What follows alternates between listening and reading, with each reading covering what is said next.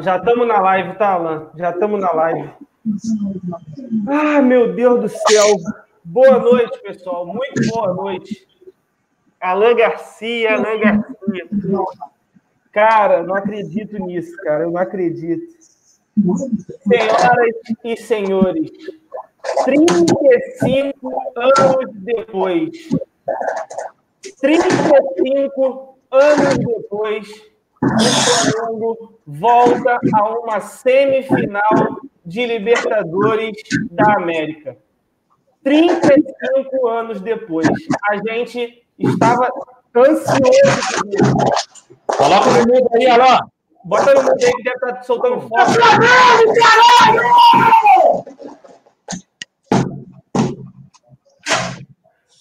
35 anos depois, rapaziada. A gente sofreu, a gente, ano após ano, sofrendo. E aí eu vou pedir até desculpa pro pessoal, a gente já começa a falar do jogo. Eu, Marcão, eu, eu queria falar uma parada. A gente está cinco anos aqui, cara. Eu, a, todo mundo está uns cinco anos nessa parada de YouTube. Não por dinheiro, não por fama, não por qualquer coisa. Mas a gente está aqui porque a gente ama muito esse clube. Vocês não fazem ideia do passo que a gente está dando agora. Vocês não fazem ideia da, da emoção que a gente está sentindo agora, pelo menos da minha parte de estar tá chegando e ver o Flamengo lutando de igual para igual contra qualquer um, porque hoje foi um jogo digno de um time que batalhou e honrou o manto sagrado. E a gente pede todo ano isso, todos os anos. Todo ano. A gente está aqui, a gente dá a cara para fazer isso por vocês. E hoje eu me senti representado. Eu me senti.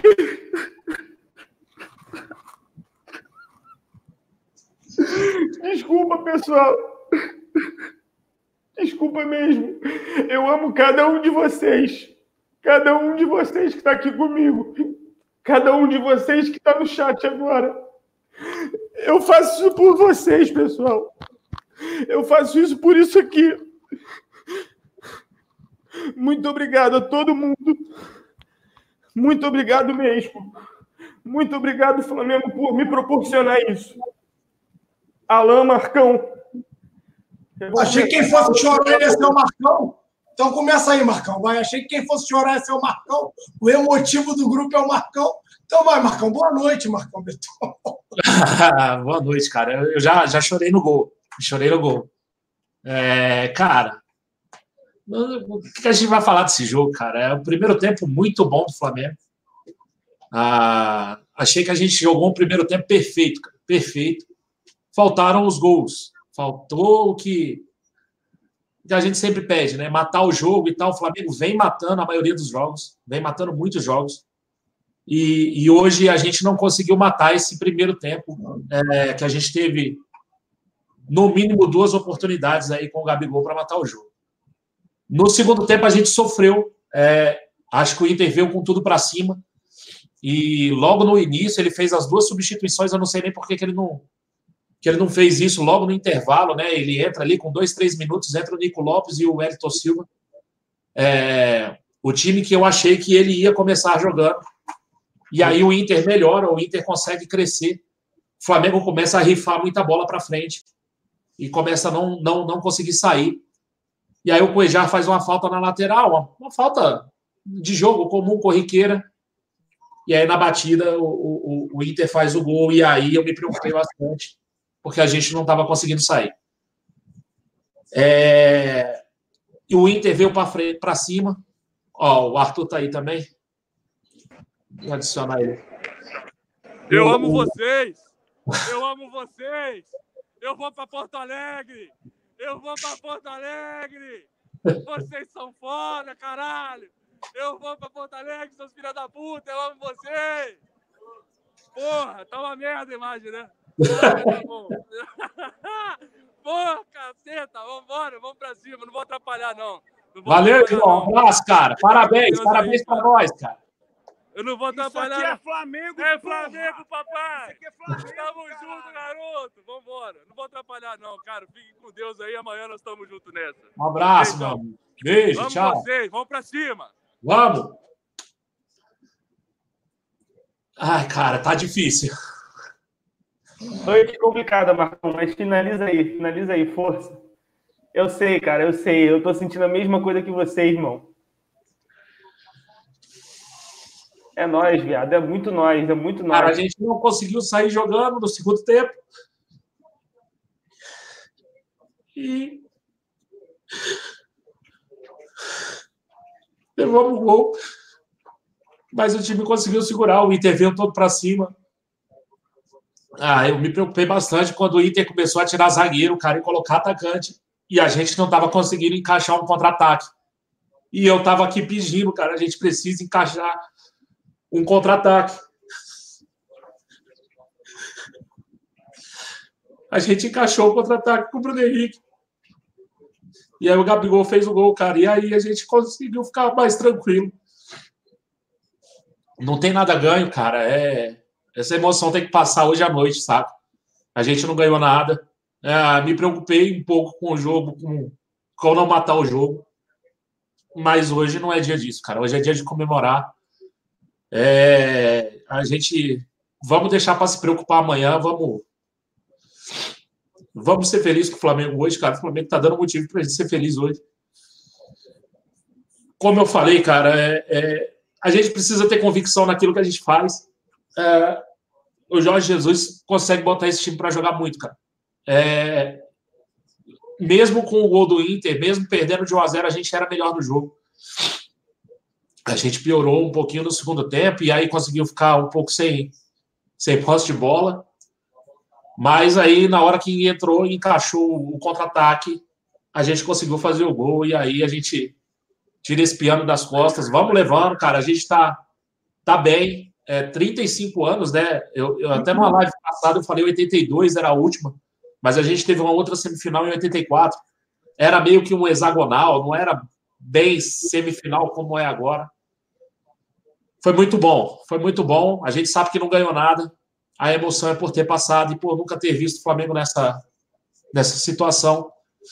É muito bom estar na semifinal da Libertadores, é muito bom saber que a gente tem condição de ganhar. Né? O nosso time nos dá a condição de vencer.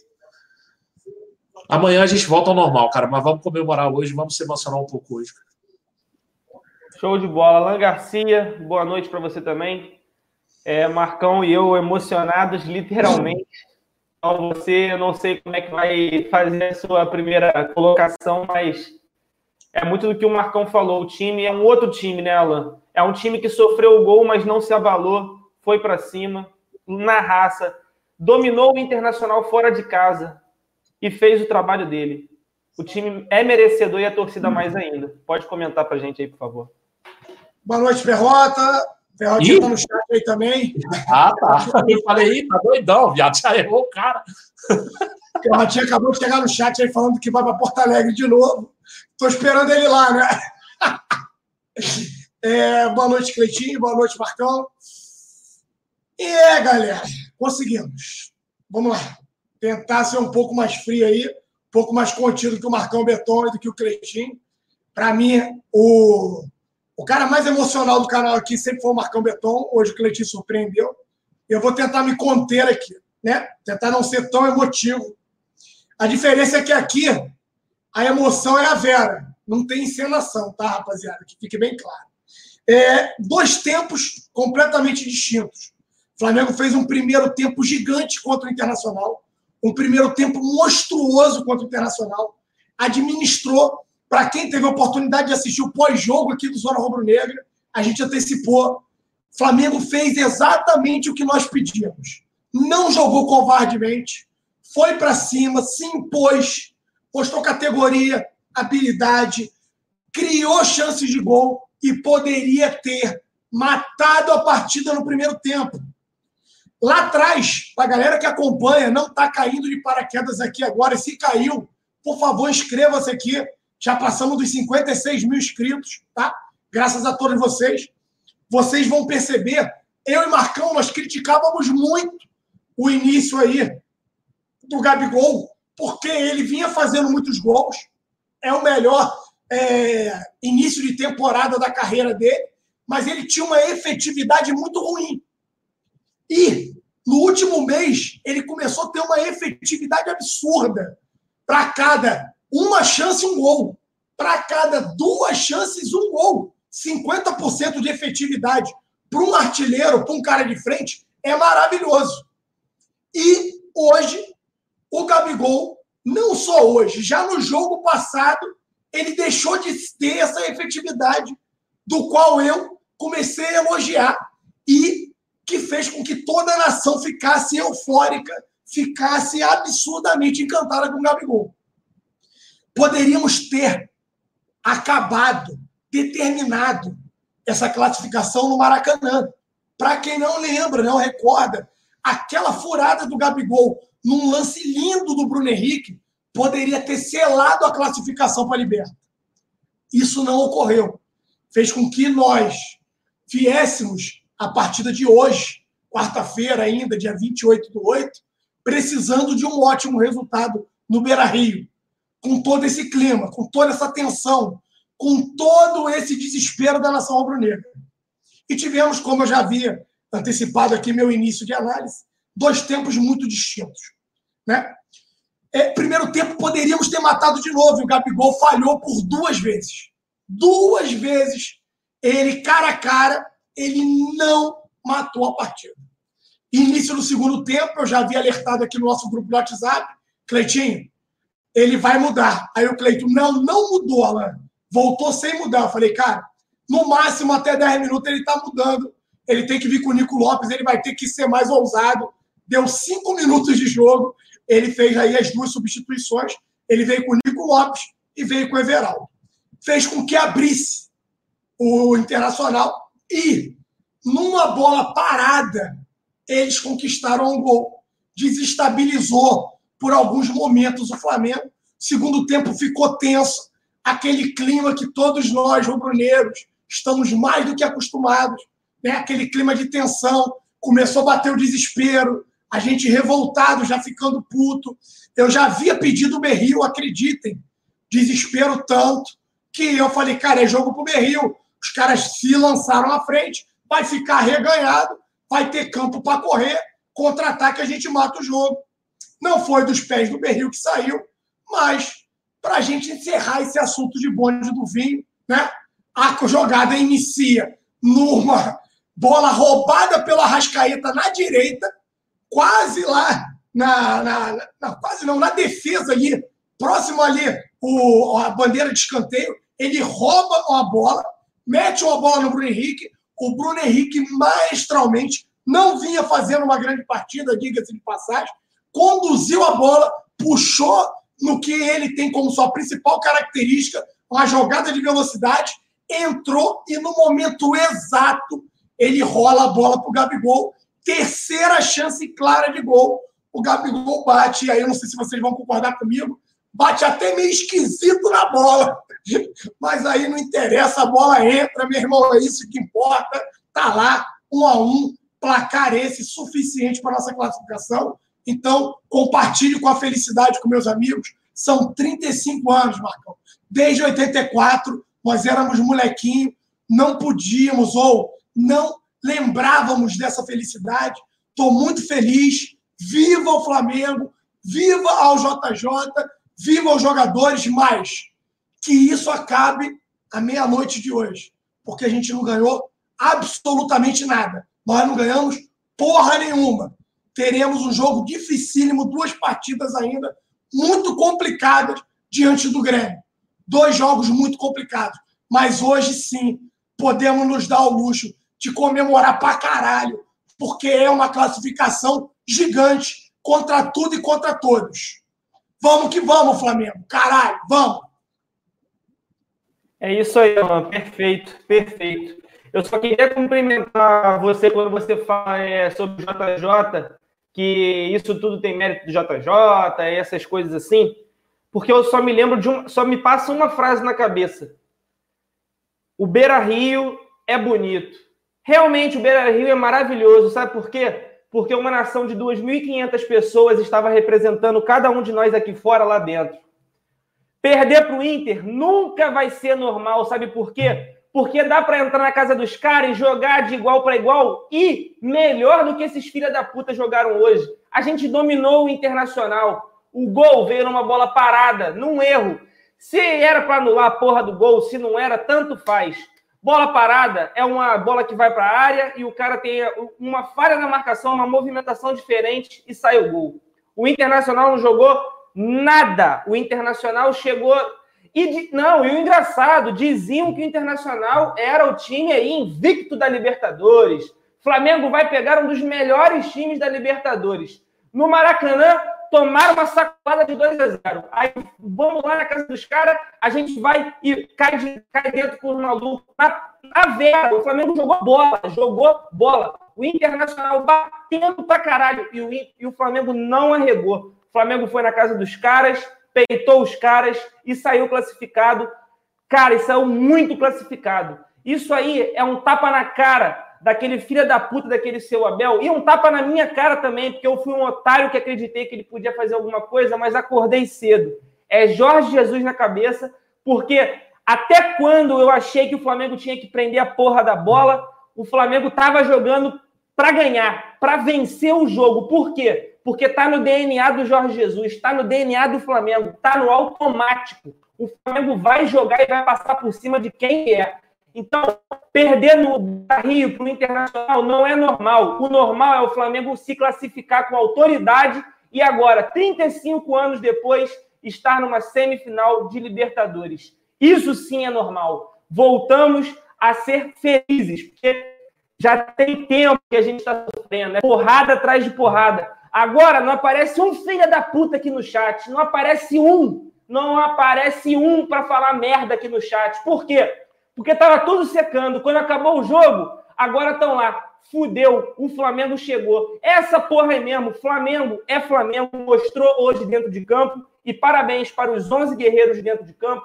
Parabéns para a nação de 2.500 pessoas que foi ao, até o Beira Rio. E parabéns para os 40 milhões de torcedores espalhados pelo mundo que amam e apoiam esse clube. Nós somos os vencedores. Se o Flamengo ganha, a gente ganha junto. Esse é o espírito e vamos. Ainda não tem nada definido, mas a gente vai com tudo para cima do Grêmio e a gente vai em busca dessa Libertadores. Vamos, vamos e vamos muito, Flamengo. Vamos muito. Vamos de superchat também, Marcão. Vamos pegar aqui que tem bastante. E aí a gente já começa a falar do jogo junto com a rapaziada aí do chat. Vamos lá. Uh, Natan Ribeiro. Aê, isso aqui é Flamengo, mano. Brota. Tamo junto, Natan. Obrigado pela participação mais uma vez, irmão. O Augusto Cebeloso, parabéns, Cleito, pela emoção. Cara, nada é por acaso. Eu estava, cara, eu estava muito ansioso para esse jogo, muito nervoso, e nada é por acaso. Nos classificamos com autoridade. A minha emoção é a emoção de vocês nesse momento. Muito obrigado, irmão. O Eric Faria também participa, diz: Mengo, tamo junto, irmão. Essa parada aí mesmo. Aí, ó, Augusto Cebeloso, esse time vai ser campeão, ninguém segura. O sentimento é diferente dos anos anteriores. Você concorda com isso, Marcão? Acha que alguma coisa mudou dentro do clube? Cara, muita, muita gente fala isso. Eu, eu, eu percebo sim uma mudança de mentalidade e uma mudança dos jogadores também, né? Se você pegar aí um quinteto, Gerson, é, Arrascaeta, Everton Ribeiro, Bruno Henrique, Gabigol, bicho, isso é metade do time. Né? Se você for ver, é metade de um time. É, ainda tem o Guerreiro, o, o Guerreiro, o Guerreiro que se foda.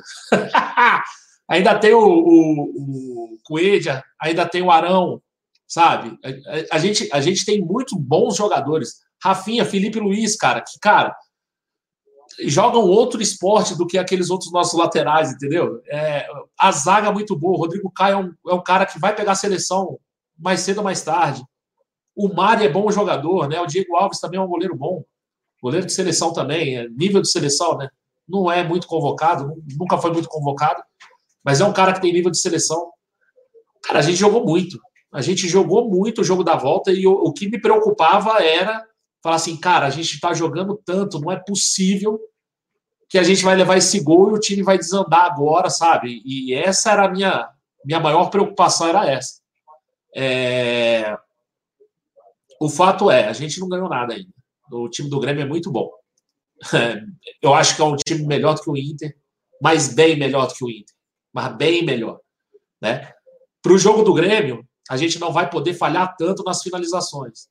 É, a gente falha no Rio de Janeiro, o gol que o Gabigol perde sem goleiro não pode perder. E os outros gols que ele perdeu hoje também não poderiam ser perdidos. É, eu não sei qual é a situação do Coelho para continuar.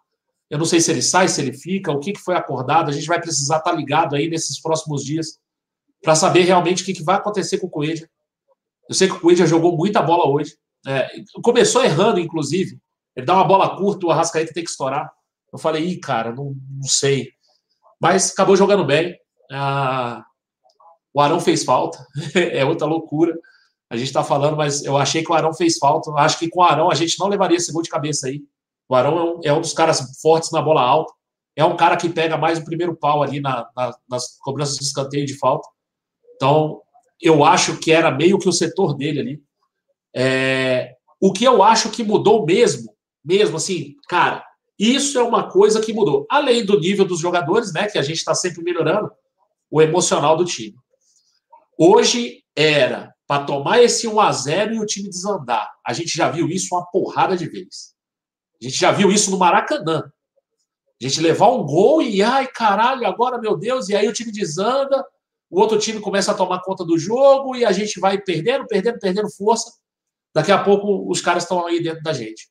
Hoje, na casa do adversário, eles fizeram 1 a 0 e eu não sei se deu 10 minutos de jogo, o Flamengo fez um gol de empate. Né? O Flamengo manteve a calma, mesmo com 1 a 0 Muita bola trabalhada lá atrás, recuada. Não, não vamos dar o bicão, vamos trabalhar aqui. Algumas até erradas. Felipe Luiz errou umas duas bolas que eu dei uma xingada nele aqui. Mas esse time parece ter um emocional muito melhor, muito mais equilibrado do que, do que os times anteriores. Vamos ver, estamos na semifinal. Vamos precisar desse emocional, com certeza, na semifinal. É, e vamos precisar jogar um pouquinho mais de bola, não no sentido tático, não no sentido até mesmo técnico, mas na hora de definir. Na hora de definir, a gente vai ter que ser mais preciso na semifinal do que a gente foi nas quartas. Achei que a gente perdeu muito gol no cômputo geral dos jogos. É... Os três gols do Gabriel são os que mais ficam na mente. Mas teve. A gente teve mais algumas oportunidades que a gente não conseguiu concretizar. Para a semifinal, a gente vai precisar melhorar isso. É, cara, e deixar um elogio para o Mari. Ah, os caras da Fox falaram lá, pô, cara, zagueiro de segunda divisão, botou o Guerreiro no bolso hoje de novo, de novo, jogou muita bola. Então, assim, fica, fica aí o, o, o registro para o Mari. E o que eu acho que realmente mudou, a maturidade e o emocional desse time. É acima da média. No meu entender, é acima da média muito tempo que eu não vejo um time do Flamengo tão maduro, tão emocionalmente estável. Olha, eu nem me lembro.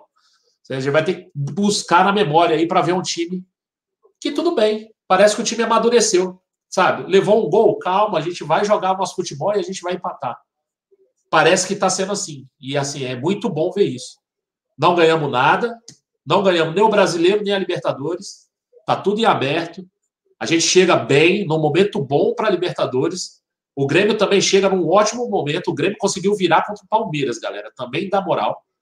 É... Só que, na boa, confio no meu time. É... Mas o Grêmio é um bom time, pezinho no chão, descalço, pezinho no chão, descalço, trabalhar bastante, com bastante humildade, com bastante seriedade e comprometimento. Acho que a gente pode caminhar. É isso, Martão. É isso. Concordo plenamente com você. Faço minhas suas palavras. Luiz Fernando de Souza, esse ano é nosso. Time maduro demais. Eu amo vocês. Tamo junto. Obrigadão, Luiz. Eu acho que o Marcão já conseguiu resumir muito bem e responder sua pergunta também. O Augusto C. Veloso manda mais um e fala: Parabéns, Marcão. Suas lágrimas são as nossas. Tamo junto.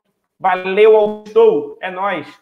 Mário Henrique Souza. Cuejar jogou muito. A jogada do gol começou com o Arrascaeta. E aí eu passo para o Alan. Alan, você acha que o Cuejar fez uma partidaça? conseguiu apagar um pouquinho o que ele fez aí nesse, nessa última semana? Então, Cleitinho, fez. Para mim, jogou demais. É, só não gostei do cartão amarelo. A gente sabe que ele é meio esquentado. Acho que ele poderia ter evitado aquele cartão. Foi um dos motivos. Eu não sei se foi só a questão do cansaço físico que fez é, ele ter sido substituído pelo Pires da Mota. É, por quê? Por que eu estou te falando isso? Porque eu acho também que a questão do cartão amarelo preocupou um pouco o JJ e aí a substituição acabou acontecendo. Ele é um jogador importante, é um jogador diferenciado, é claro, e teve um peso ainda mais significativo em função do, da ausência do, do, do Arão.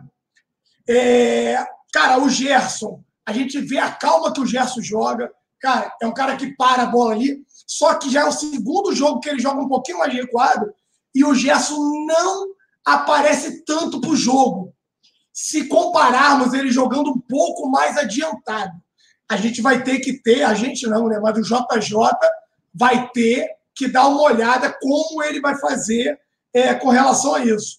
Que o Gerson ele flutua bem em qualquer posição ali no meio de campo, está mais do que provado. Em alguns momentos até mais críticos da partida, o Gerson controla bem, ele consegue colocar o corpo e é impressionante, cara. Os caras batem nele, bate e volta, parceiro.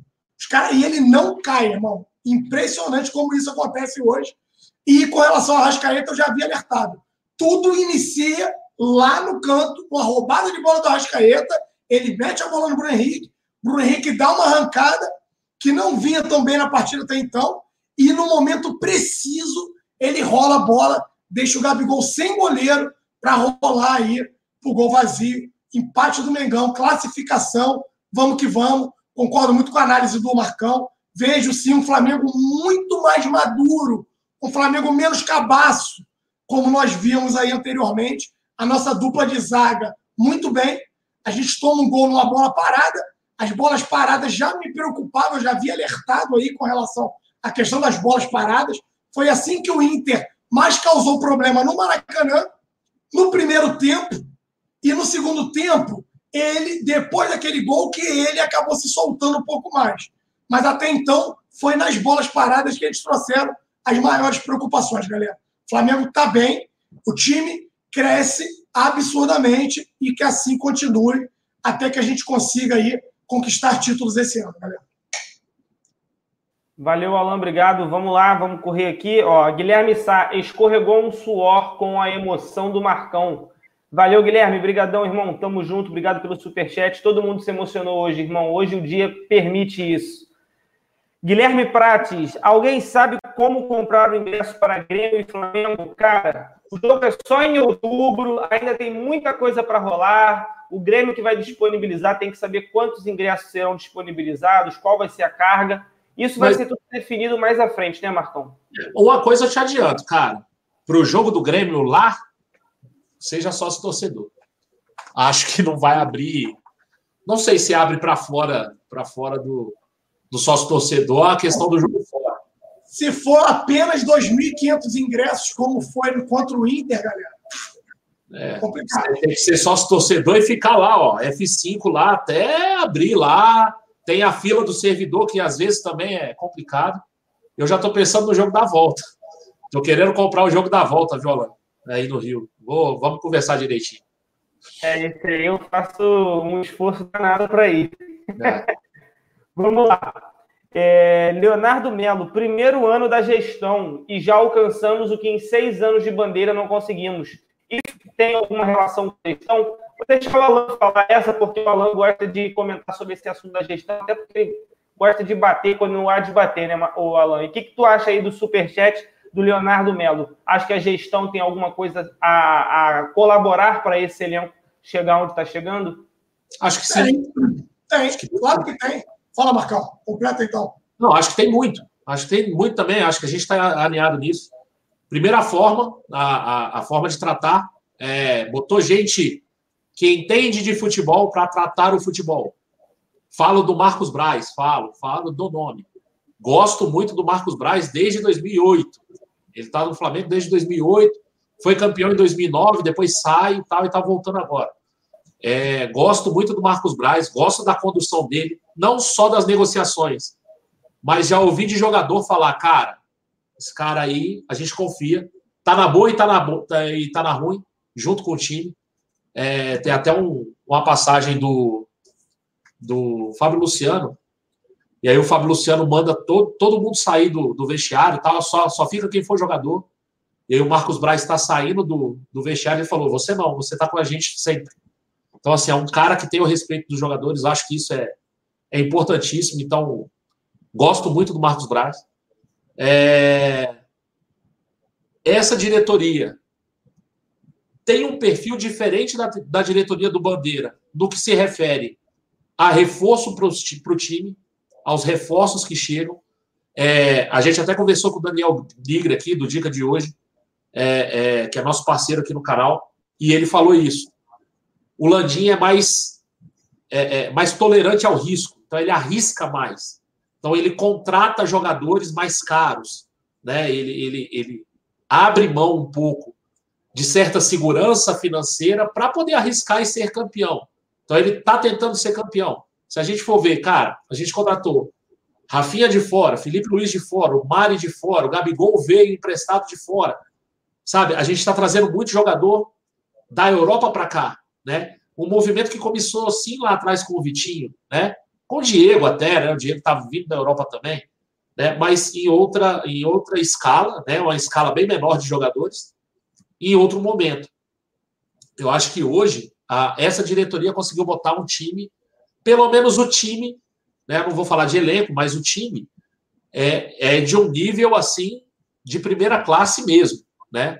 Sempre a gente tinha um jogador ou outro que a gente, ah, cara, pô, beleza, o time é bom, mas tem esse cara aqui que a gente não gosta tanto e ele não tem uma reposição tão boa. O ano passado eu lembro claramente, o Hever. Ninguém gostava do Hever. Você olhava para o banco, aí tinha o Rodolfo, que estava quase sempre machucado. O Juan também, as voltas com contusão e tal. Tinha o Léo Duarte, tinha o Tuller, e aí a gente morria meio que por aí. Então, assim, sempre tinha sempre faltava alguma coisa. Pro, pro time, time, time, não estou falando de elenco, time, acho que esse ano a gente pode olhar para o time do, do 1 ao 11 e falar assim, cara, o time é muito bom. Realmente é muito bom. E a gente tem algumas, é, algumas reposições bem legais também. Claro, não é o elenco inteiro, mas eu acho que isso aí é o que mudou. Falei, Ana. Eu acho o seguinte, eu acho que a gente só tem que pegar e trazer, é, não apenas ver uma fotografia, e trazer um filme do todo. É, a gente não pode esquecer que eles foram muito importantes. O Bandeira, junto com essa parte dessa diretoria que iniciou, foram fundamentais para possibilitar que os caras hoje possam fazer essas extravagâncias, digamos assim. O que, que melhorou e diverge de uma diretoria para outra? O que o Marcão disse. Hoje eles colocaram na frente da pasta de futebol quem entende de futebol. E são perfis diferentes. Um tem um perfil conservador, o outro tem um perfil mais arrojado, que possibilita e fez com que nós fizéssemos investimentos mais agressivos. Investimentos esses que até agora também não, não tem comprovação, e nenhum investimento a gente vai ter comprovação que vai dar resultado. Só no final do ano, quando nós tivermos ali a conquista de um grande título, nós vamos poder falar, porra, deu certo. Botamos para fuder, fomos campeões, fomos ousados e tudo saiu da forma correta. Então, essa é a expectativa. As coisas estão evoluindo. O que a gente pode afirmar hoje, até o momento, é a gente vê uma evolução. Hoje, a nação rubro-negra está muito mais contente com as contratações. Hoje, a gente vê um Felipe Luiz, um Rafinha. Hoje, você vê um Gabigol. Por mais que eu esteja puto pra caralho com ele hoje, com esse filho da puta, esse arrombado pela efetividade. A gente vê um Gabigol, você vê um Bruno Henrique, que eu contestei a contratação, mas, cara, o Bruno Henrique está jogando pra caralho. Você vê um Gerson. Então, você vê contratações muito mais ousadas. Contratações essas, rapaziada, que fizeram com que o Flamengo tivesse um upgrade absurdo. E hoje venha passar a ser o time de maior respeito do Brasil. Eu duvido que qualquer outro adversário hoje não fique assim, caralho, vamos jogar com o Flamengo. E aí, meu parceiro, você pega, porra, vou marcar. É aquela história do cobertor curto, né, bebê? Porra, vou marcar o Everton Ribeiro, vai sobrar a Rascaeta. Ah, eu vou tentar marcar o Gabigol, vai sobrar o Bruno Henrique. Então eu vou marcar o Bruno Henrique, vai sobrar o Gabigol. É foda, meu parceiro. É foda. Isso aí, Alan. É, vou dar continuidade aqui, só vou pedir um minutinho da atenção de vocês. Só um instante que eu estou terminando de, de colocar aqui a, o vídeo. Cadê? Então deixa eu ler o chat aqui, Cleiton. Enquanto ah, o Cleiton é, pega. No chat aí. Enquanto o Cleiton pega ali. E aí, rapaziada, eu vou aproveitar e vou fazer o seguinte. Já que a gente falou da área de finanças, a gente tem hoje um parceiro aqui no canal Zona Rubro Negra. Se você é interessado na área de finanças, se liga nessa dica aqui do canal Zona Rubro Negra.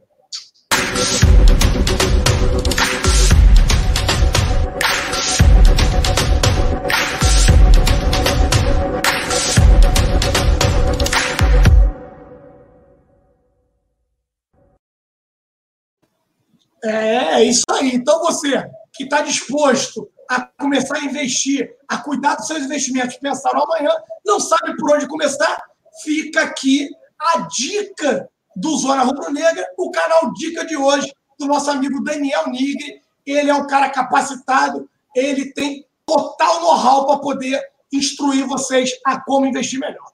Voltando aqui para o chat, Cleitinho, eu vou ler aqui ó, o Leandro Gonçalves, tá sacaneando a gente, negócio de mel sol. Aí, ó.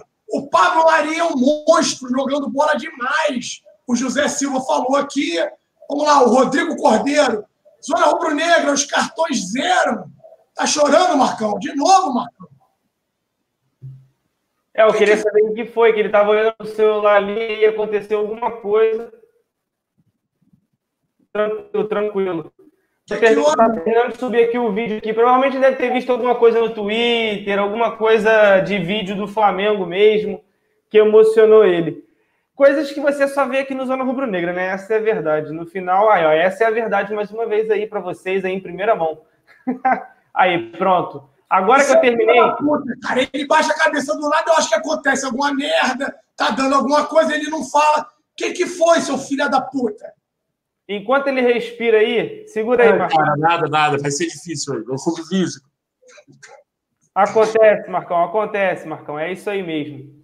É, Hoje, não só pela classificação, mas também por vocês estarem ajudando a gente a chegar a essa altura do campeonato, a essa marca que vocês vão ver aí agora. Eu só peço desculpas se o som estiver um pouco alto, então fiquem de olho aí no botão da televisão para diminuir o som, ou onde você estiver assistindo no celular para diminuir o volume, ficar tranquilo aí. Mas isso aqui é um pequeno agradecimento que a gente tem com vocês. E hoje a trilha sonora, acho que nada mais do que digna ser essa aí para vocês. Muito obrigado, pessoal.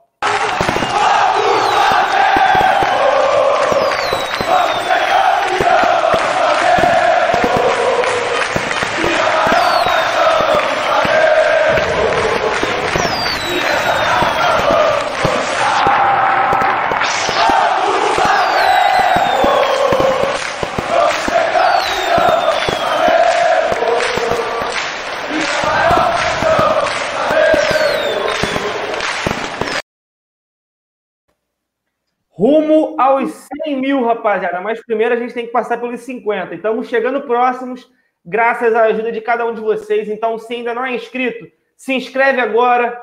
Deixa o seu like, que tem acho que quase 5 mil pessoas. Deixa o like para dar aquela moral para gente. E vamos continuar aqui enquanto o Marcão vai se recompondo ali. Força aí, Marcão. Qualquer coisa, só acionar, irmão. O Arthur, quando saiu da live, ele também me mandou mensagem aqui, pediu desculpa, porque ele saiu porque começou a chorar estava muito emocionado. Hoje é um dia de fortes emoções para o torcedor rubro-negro. É isso aí, vamos lá. É, onde eu parei aqui, ó. Rafael Rodrigues, Mauro César acabou de alfinetar o Abel. Perder para o Inter não é normal. É isso, time jogou com espírito maduro. Mengo, é isso aí. É, Rafael, muito obrigado pelo superchat, cara. Eu acho que eu falei um pouco antes, se você estava na live aí, você conseguiu. Acho que eu consegui passar mais ou menos do que o superchat que você mandou. Então, acho que já ficou meio que respondido, mas é justamente isso. O Flamengo não pode se contentar apenas em ficar passando de fase. O Flamengo hoje está maduro, o Flamengo hoje está com muito mais cancha, né? Como o Perrota gosta de dizer, para suportar qualquer dificuldade. Então, Vamos para cima com tudo. Tamo junto. Hugo Nunes, isso aqui é Flamengo, quatro e meia da manhã em Roma e eu estou gritando. É isso aí, Hugo. Todos estamos, irmão. Hoje é dia de felicidade. E quem falar para tu calar a boca, manda tomar no cu e fica tudo certo. Porque hoje é dia de ser feliz. Hoje é dia de Flamengo, irmão. Brigadão. Tamo junto. Renato Negrelli, não podemos apagar como apagamos no segundo tempo. Cara, eu acho que não foi nem questão de apagar. Eu acho que foi as mudanças que o Inter fez. Você pode ver que o Inter começou a crescer depois que entrou o Nico Lopes e o Wellington Silva. E aí foi uma coisa natural, cara. O Internacional com mais atacantes ia pressionar mais o Flamengo e empurrar o Flamengo mais para o campo defensivo. Eu só não achei que a gente fosse tomar um gol, porque o Inter não estava oferecendo perigo. Mas aí, numa falta boba, eu acho que até uma falta muito boba do, do Cuejar, naquela, onde o, o D'Alessandro cobrou.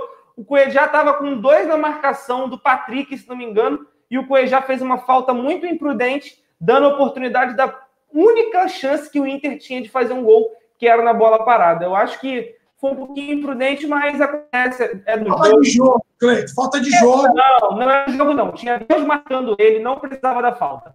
Falta não de jogo. Não. Falta de jogo. É crucificar por causa disso, eu discordo de você. Para mim, a falha, a falha foi na marcação dentro da área. Surgiram dois caras, o cara veio de trás e ninguém acompanhou. O Cuejá estava marcando dois caras dentro da área. Então, desculpa. Ah, beleza, tranquilo. Beleza, eu concordo com o falha, mas eu, eu acho que não precisava da falta. Se você pegar ah. o replay da falta, você vai ver que a, o lance da falta foi um lance completamente assim, o Cuejá deu mole. Ele deu a falta de graça para o Internacional, entendeu? Tinha como cortar, mas vamos, vamos seguindo aqui. Vamos lá, que tem bastante coisa pela frente. É, o Ederson Paulo fala assim: alguma dúvida sobre o Cuejá? Já jogou a bola que a gente está acostumado, né? Muita dedicação, muita raça. Não, além disso, ele meteu o Gabigol na cara do gol. Cara. É, foi, foi dele a chance do Gabigol. O passe que quem deixa o Gabigol no começo do jogo na cara do gol, podendo abrir o placar, foi ele. Ele meteu a bola e falou assim: faz, criança, se consagra, arrombado. Ele me pega e me pede, chuta em cima do Lomba.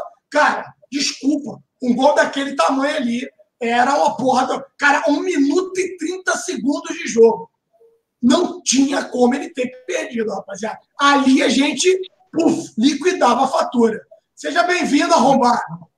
E aí, Rodrigão? Seja bem-vindo, classificado. Tamo junto, viado. Tá ouvindo a gente aí? Rodrigo com sérias dificuldades. O Rodrigo hoje é o internacional do Zona Rubro Negra. tá sofrendo, meu irmão. Tá sofrendo. Daqui a pouco ele volta aí. Daqui a pouco ele volta. Vamos continuando aqui. Tá, vou de novo lá. Eu vou explicar. o Santos. Fala aí, Marcão. Não, na verdade, assim, eu tenho um amigo aqui que o cara é Flamengo doente, fanático. E aí, por esses seis anos, por tanta, tanta, tanta decepção que a gente teve, ele acabou meio que abandonando, sabe? Assim, ele não vê mais jogo, ele não, não via mais jogo, né? Não, ficava sabendo do resultado, sim, mas ele disse que não via mais jogo e tal, e queria que o Flamengo chegasse pelo menos a uma semifinal da Libertadores. E aí eu recebi as fotos dele comemorando igual um maluco o gol do Gabigol. E aí, por isso que. É, é meu amigo, né? Aí. É por isso, é por isso. Você tem todo o direito, Marcão. Você tem todo o direito. O Rodrigo tá caindo, cara. Alguma coisa. Não tá adianta botar ele, deixa acertar a câmera depois sobe ele, porra. Tem que tomar esporra ao vivo. ao vivo, não, é ele que tá entrando. Só, ó, só para você ficar ligado, só dá para colocar a pessoa porra. na chamada se ele já tiver conectado. Fica quieto aí também. Ah, vai pra merda, Alan. Porra, não fode, porra. Quer dar uma de. Fica quieto aí também. Vambora, segue o Então já é, toca a live aí nessa porra, não fode, porra. Quer de palhaçada? Tomar nesse cu, porra. Fica na moral aí, porra. Tá, tá dando bote, caralho. Porra, tô falando bagulho aqui na moral, tu fica nessa viadagem aí, porra. Hoje é dia de alegria, meu dia de Derrubar de novo. Derrubar de novo, hein? Ah, vai derrubar tua mãe, porra. Oh! Vai, vai, vai, vai, vai, Ô, ô, ô, ô. Porra, eu tô, eu tô tentando explicar o bagulho, quer ficar de sacanagem, fica me tirando toda hora, porra. Parece até criança, pô. Fica na moral aí. Fala, Rodrigo. Diga pro Perrota aí. Rodrigo Santos, eu estou sonhando, meu time tá na semi com chance de ser campeão. Gabigol quer nos matar. Inter é fraco, é uma pepa melhorada, só com bola alçada. Saudações rubro-negras. Boa noite, Rodrigo. É com esse superchat que a gente te recebe. Vai chegando aí, já pode comentar sobre a partida. É, boa noite a todos primeiramente de forma mais ponderada. Vai tomar no cu Paulistada, vai tomar no cu Abel, vai tomar no cu Júnior. A nossa hora chegou. Vai ter que chupar a rola do português agora, que vocês tanto ameaçaram, que vocês tanto perseguiram. Vamos lá. É... Como é que é o moderado? Aonde fica o moderado? é... Vamos lá. Eu, eu como torcedor do Flamengo, é, eu só vi um título importante do Flamengo. Acho como a maioria dos jovens, né? 2009, 2009, o gol do Adriano, é, lá com o Adriano, Petkovic, Campeonato Brasileiro. É, eu nunca vi o Flamengo numa semifinal. Para mim, quando eu comecei a torcer para o Flamengo, eu não tive ninguém que me guiou a torcer pelo Flamengo. Quando eu comecei a torcer pelo Flamengo, para mim, a Libertadores era algo muito distante. Muito distante mesmo. Eu via Caralho, eu vi todos os times sendo campeão. Corinthians, os quatro paulistas. Eu vi Grêmio, eu vi Inter, eu vi Cruzeiro chegar a uma final, vi Fluminense, vi Vasco. Para mim era sempre uma coisa muito distante. E para mim tem um significado muito grande. E eu queria agradecer aqui a todos os membros que me convidaram aqui para esse projeto, para eu estar falando aqui hoje num momento muito importante da história do clube. Depois de 34, me, corrija se eu estiver errado, 34 anos, o Flamengo chega à semifinal. 35. 35 anos, o Flamengo chegou à de uma semifinal. Ah, Rodrigo, a gente não ganhou nada. Foda-se. Eu sou um mísero torcedor e vou colhendo as migalhas que o clube vai me dando. É, e para mim isso é, significa muito. Falando sobre o jogo, é, o Flamengo fez um primeiro tempo praticamente ignorando a torcida do Grêmio, do, do Internacional, e é, vamos lá, peraí. Ignorando a torcida do Internacional e no segundo tempo, obviamente, o Internacional. O Internacional tá de parabéns, tá, gente? O Internacional tá de parabéns. O Odaí, por mais que tenha errado na escalação inicial do time, o que ele fez ali, eu não vi o, o, o Luiz Felipe Scolari fazendo com o Palmeiras, tá? Isso é, é de bater palma, mas eu queria bater palma especial para a explanação que eu fiz no começo. Jorge Jesus.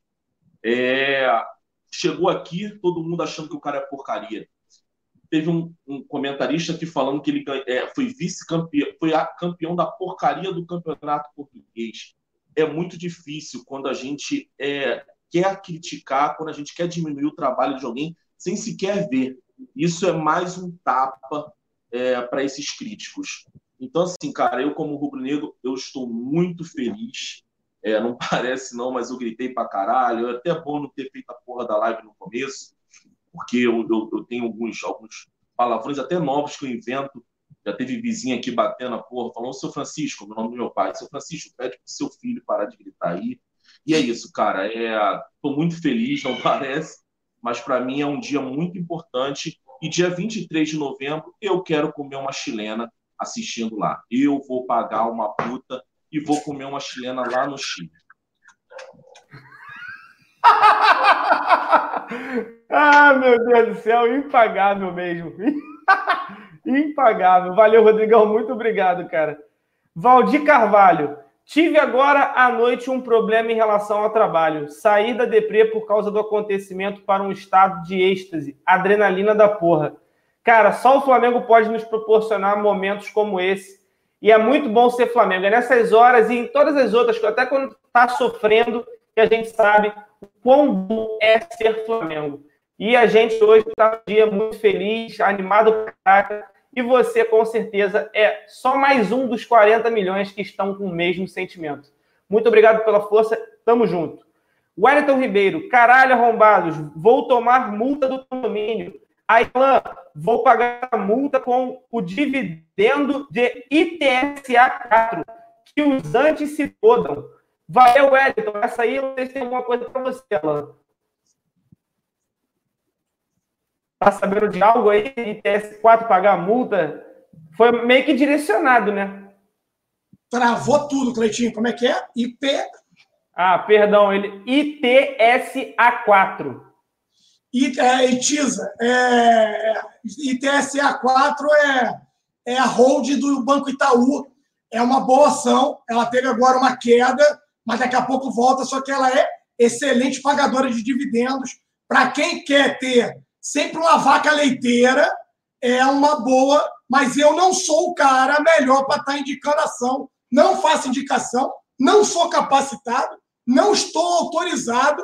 É ITISA, né? É isso aí, é ITISA. É, então, assim, mas busquem estudar, galera. Não fiquem apenas pegando indicações de um de outro.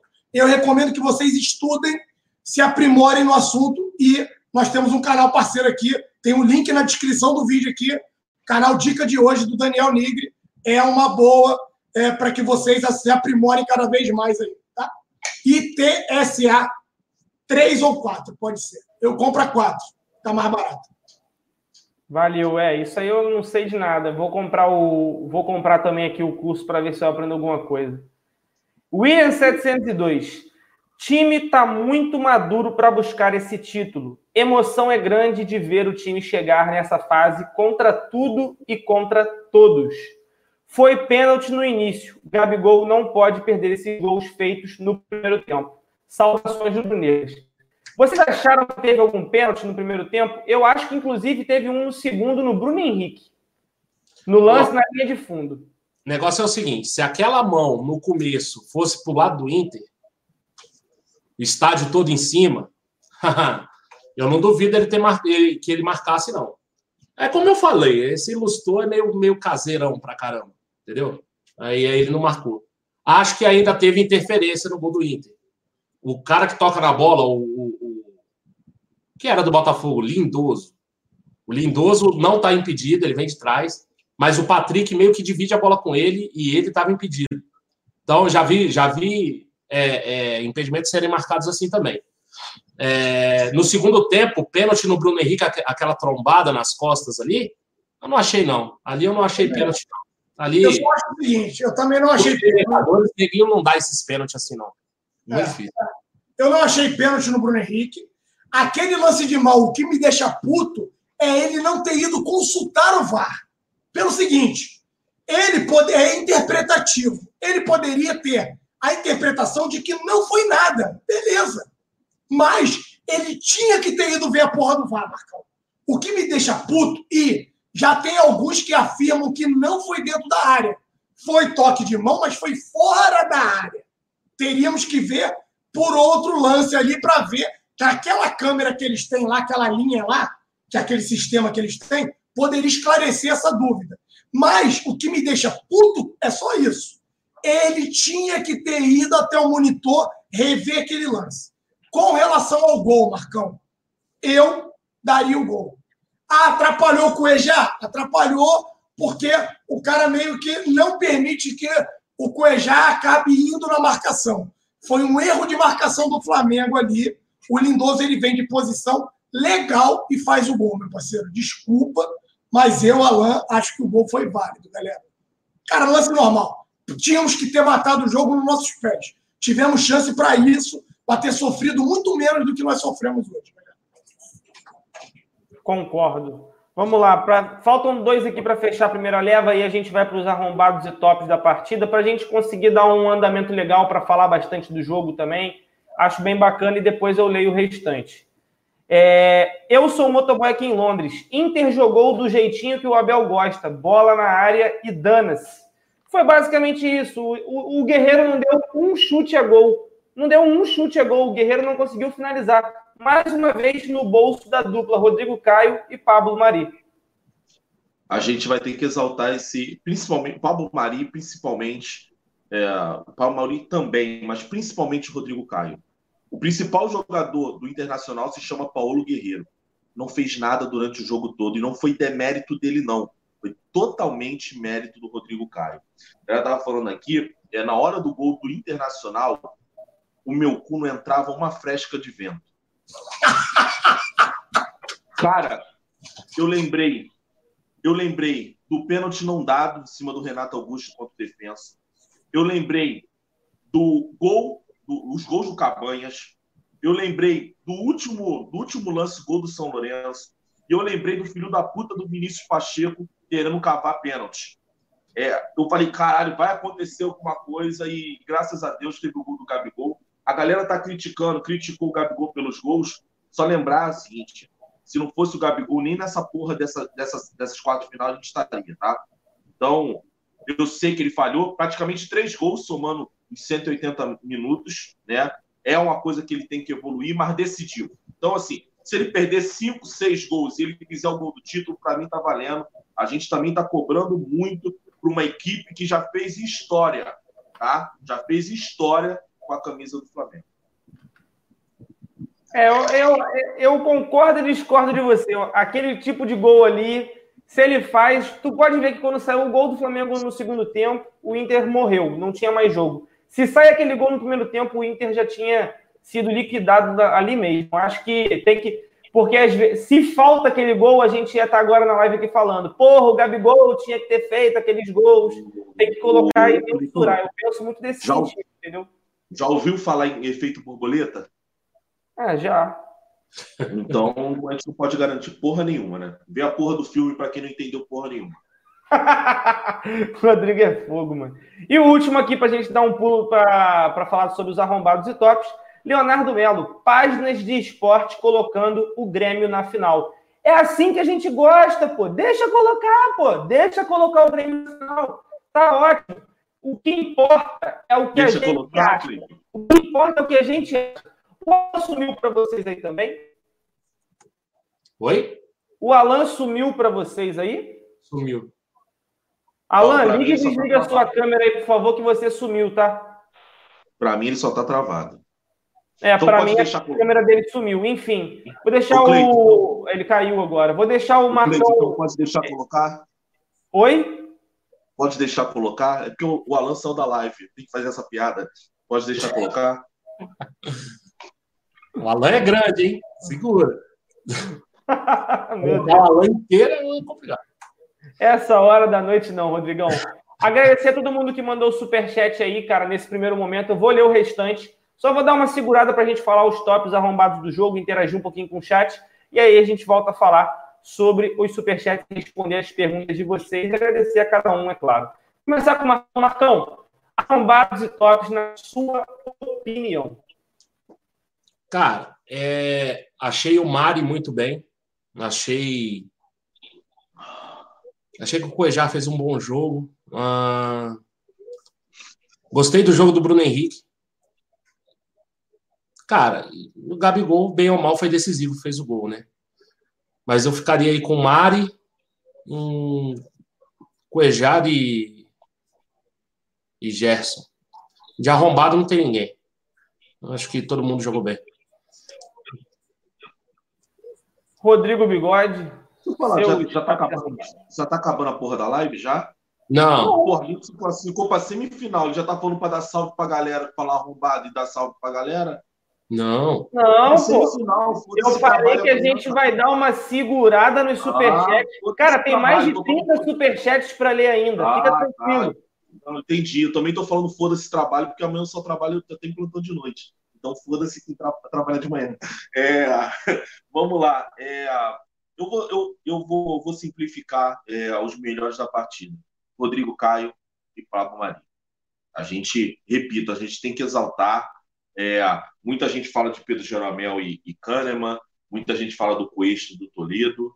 Essa dupla de zaga aí, sinceramente, para mim, pode bater as melhores duplas de zaga do Flamengo nos últimos anos, que foi, para mim, Juan Gamarra Fábio Luciano e Ronaldo Angelim. Tem tudo para dar certo, estão se completando. Obviamente tem o suporte do Coedjá. Coedjá que é um capítulo à parte. Coedjá que é um capítulo à parte, né? Com toda essa história aí, foi lá, fez um belo jogo, é, só saiu porque estava com cartão amarelo. É, a gente vai ter que. e, e, assim, é, a gente também fica na expectativa. Amanhã vai ter um pronunciamento, né? da galera que toma conta do Cuejá para falar e a gente vai ver o que, que qual vai ser a proporção disso. Então, o meu, os meus melhores vai para Pablo Mari e principalmente o Rodrigo Caio, o zagueiro, o zagueiro de condomínio que todo mundo criticou no começo e arrombado ninguém. Perfeito. Alan Garcia, você saiu aí.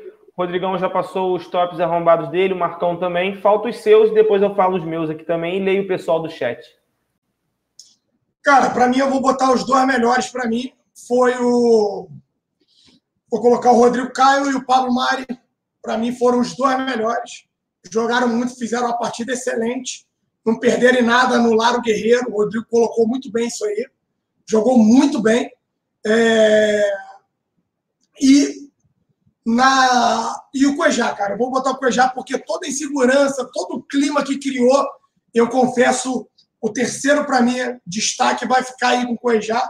Eu confesso que eu fiquei um pouco resistente aí pelo ato de que até então para mim foi de descaso com relação ao grupo e não vi isso. Vi o Coisa fazendo uma partida maravilhosa, meteu uma bola linda para o Gabigol, que poderia ter sacramentado ali também. Aquele gol diminuiria o ímpeto da equipe do Internacional, isso acabou não acontecendo. E com relação ao arrombado da partida hoje, meu parceiro, eu não vou poder deixar de dar para o Gabigol. Para mim, por mais que ele tenha feito o gol, e o Rodrigo achar que ah, vamos pegar leve tudo. Não pode, irmão. Não pode. Não pode perder é, gols decisivos. Trata-se de uma Libertadores da América. A gente sabe o quanto a competição é difícil, o quanto essas chances de gols claras da forma que foi, elas não aparecem de forma é, tão repentinas e repetidamente. Hoje acabou tendo três para poder deixar uma dentro da casinha. Ele tem que tem uma efetividade maior, Rodrigão. Então, para mim, o Gabigol hoje vai ser o arrombado da partida, na minha opinião. Quer o direito de resposta, Rodrigo? Não, cara, eu não. Ah, o pensamento do Alan está correto também. Eu só acho que é o seguinte: o cara é, uma, é o artilheiro do. A gente já enaltecendo aqui, o cara é o artilheiro do Campeonato Brasileiro, o cara é o artilheiro do Brasil. Estavam dizendo aí até que era o maior sub-23, não era? O maior número é. de gols. É, é, é. E aí isso não valeria nada se ele tivesse perdido e o Internacional tivesse feito os gols. Concordo com você. Não, mas é pela partida, Rodrigo. É só pela partida de hoje, cara. Não, não, não, não entendi. Perfeito. Não perfeito. é a temporada, galera. Assim, na temporada perfeito. e outra. Aí se você me pergunta, Alain, Flamengo tem que pagar os 18 milhões? Tem. Já era para ter pago. Tem que comprar o Gabigol. A identificação com a torcida é imediata, assim, é claro. Ah, você não quer que compre o Gabigol? Quero que compre já tinha que ter pago. É, são coisas diferentes. É a partida de hoje. Temos que avaliar a partida, galera. Não é a temporada. O que o cara vem fazendo na temporada inteira é um absurdo. É o melhor ano do cara, é o melhor sub-23 do mundo. É um cara que tem que comprar ele para lá. São 18. A gente viu a dificuldade que o Flamengo está tendo de comprar um artilheiro com camisa 9 no mundo. Todo mundo tem essa dificuldade. Estou analisando a partida de hoje, galera, de hoje. Tá? Perfeito, perfeito, perfeito. Estou desmutado já. Marcão, vou te pedir um favor, porque como eu estou travando muito, eu não sei por que, que essa desgraça fica travando. Eu te mandei no Twitter aí um link com toda a coletiva do JJ, no seu WhatsApp, perdão. E aí você passa a coletiva para gente, por favor, você ler. E eu só vou passar aqui os meus tops dos arrombados do jogo. Para mim, fica entre Pablo Mari, Rodrigo Caio, arrombado não vai passar para ninguém, mas eu vou exaltar o jogo de uma pessoa. Eu quero exaltar o nome que vocês não falaram. Para mim, um dos melhores em campo ao lado da dupla de zaga foi o Gerson. Sabe por que eu estou dizendo isso? O Gerson mostrou mais uma vez que é sim polivalente, jogou em outro lugar do campo, jogou como segundo volante, já até jogou em alguns jogos assim, mas nada fixo como foi hoje. E para mim, ele foi o único jogador que jogou para o jogo. Que era o quê? Segurar a bola, respira, toca, recebe de novo, sofre uma falta, perde um tempo. Foi o jogador lúcido do minuto zero ao minuto 90. Ponto. E para finalizar sobre o Gerson, teve um lance assim que o Pires entra. O Pires erra uma bola, o Nico Lopes vai sozinho pelo lado direito, e o Gerson dá um pique atrás do Nico Lopes para recuperar a bola, mostrando para todo mundo que criticou a contratação dele, falando que ele era sonolento, que ele era um jogador que vivia altos e baixos, mostrou com só esse pique que é um jogador que está 100% focado no Flamengo. Então, gostei muito da partida do Gerson. Achei um jogador, uma contratação fora uma partida foda também. Achei que o Gerson foi muito impecável do início ao fim. Pode tá passar tá aí. um pouquinho aí. Tá travando um pouquinho, Campinense. É, eu vou, eu vou pedir licença rapidinho. Eu vou reiniciar minha internet para ver se melhora. Já volto aí já. Tá, vou, vou, dar, vou dar uma passada aqui no, no que Gabigol e, e Jorge Jesus falaram, né? Gabigol fala aqui, ó. Acabei falhando duas vezes. Tentei fazer o que sempre faço, sem brincar. No vestiário, eu falei para meus companheiros que eu ia fazer um. É ele falando aí dos dois gols perdidos aí no primeiro tempo, que a gente já falou também. Uh, o Jorge Jesus, aí o Jorge Jesus começa e fala: não fomos a melhor equipe, somos a melhor equipe. Temos um objetivo que é chegar à final. Faltam dois jogos. Humildade, olhar para os adversários com respeito, desfrutar desse momento com a torcida, porque eles, eles estão sendo incansáveis. Estou na maior torcida do mundo. Tem alguma dúvida que algum clube tem uma torcida com tanta. É, tem uma torcida com tanta torcida e fica feio, né? Mas é o que está aqui. Tem uma torcida com tanta torcida e com tanta paixão contra o Flamengo. Isso é um dos grandes sonhos do clube. Demos um passo. Não mais que isso. Falta outro passo. Na Europa, os estádios são cheios, mas a torcida não tem o calor do jogo como aqui no Brasil é uma surpresa. Eu já conhecia aqui no Brasil, mas não sabia que era tanto. A torcida respeita, é, respeita o futebol. E isso é bonito. E aí o Bruno Henrique fala, acho que o Bruno Henrique falou na saída do jogo. Falou: jogar no Flamengo não tem explicação. Só quem joga, só quem faz parte de estar representando essa nação, sabe o quanto é importante vestir essa camisa. E aí o Jorge Jesus fala sobre o Grêmio. É, aceita a opinião dele. Se falarmos no brasileiro, não é é, sobre o Grêmio ter o melhor futebol, né? Aceito a opinião dele, do Renato. Se falarmos no brasileiro, não é. Se falar da Libertadores, tudo bem. Se falar da Copa do Brasil, pode falar porque ainda está lá. É subjetivo. Aceito a opinião dele, mas para mim, quem joga, é me... quem joga melhor é o Flamengo. E aí, sobre o Coediar, ele falou: ele voltou à equipe. É um jogador que a equipe e os colegas aceitaram a sua volta. Nessa altura, o mais importante é pensar no interesse do Flamengo. Fato do Arão estar fora, era importante eu ter mais uma opção. Quanto ao resto, é um problema da direção. Uh, deixa eu ver se tem mais alguma coisa aqui. Não, é isso. Ô, Marcão, eu queria falar sobre o Jorge Jesus, né? O cara ah. veio de fora, nunca trabalhou no Brasil. Lembra da última entrevista do nosso treinador no Beira Rio? Sim. Que diz respeito. É isso que é legal, cara. O cara tá trazendo a torcida. Às vezes, pode até não ser sincero, eu não acho que é o caso do Jorge Jesus, mas pode até não ser sincero, mas traz a torcida para abraçar o clube. É, eu, tenho, eu tenho um verso, eu não sei de qual poeta, não sei se é Nelson Rodrigues, que fala que a junção torcida, manto e time é uma junção quase que perfeita. É, e o, o, o Jorge Jesus está fazendo isso. Traz a torcida, ah, foda-se se o Beira Rio é mais bonito, tô cagando. Foda-se se, se, se a galera gosta dele lá. Traz a torcida e, e, e, levanta o clube. Então, assim, eu acho muito legal. Parabéns ao Jorge Jesus. Além de um puta treinador, é um cara extremamente inteligente. É, cara, o... realmente, ó, o Cleitinho tá voltando aí.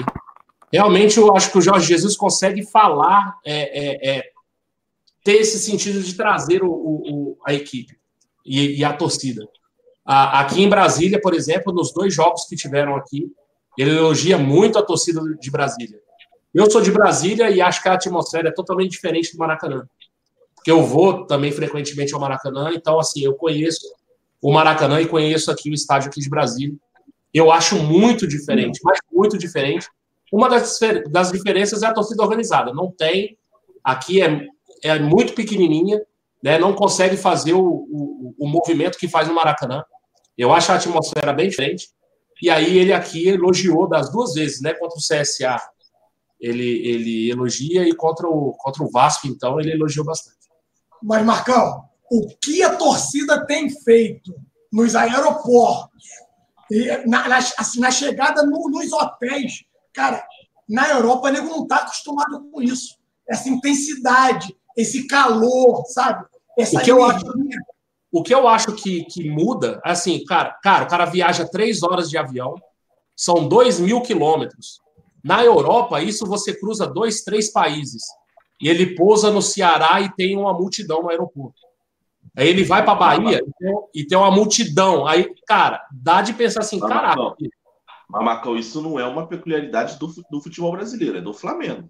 Não, é do Flamengo. Eu tô falando de Flamengo. Assim. Não, e aí é a recepção.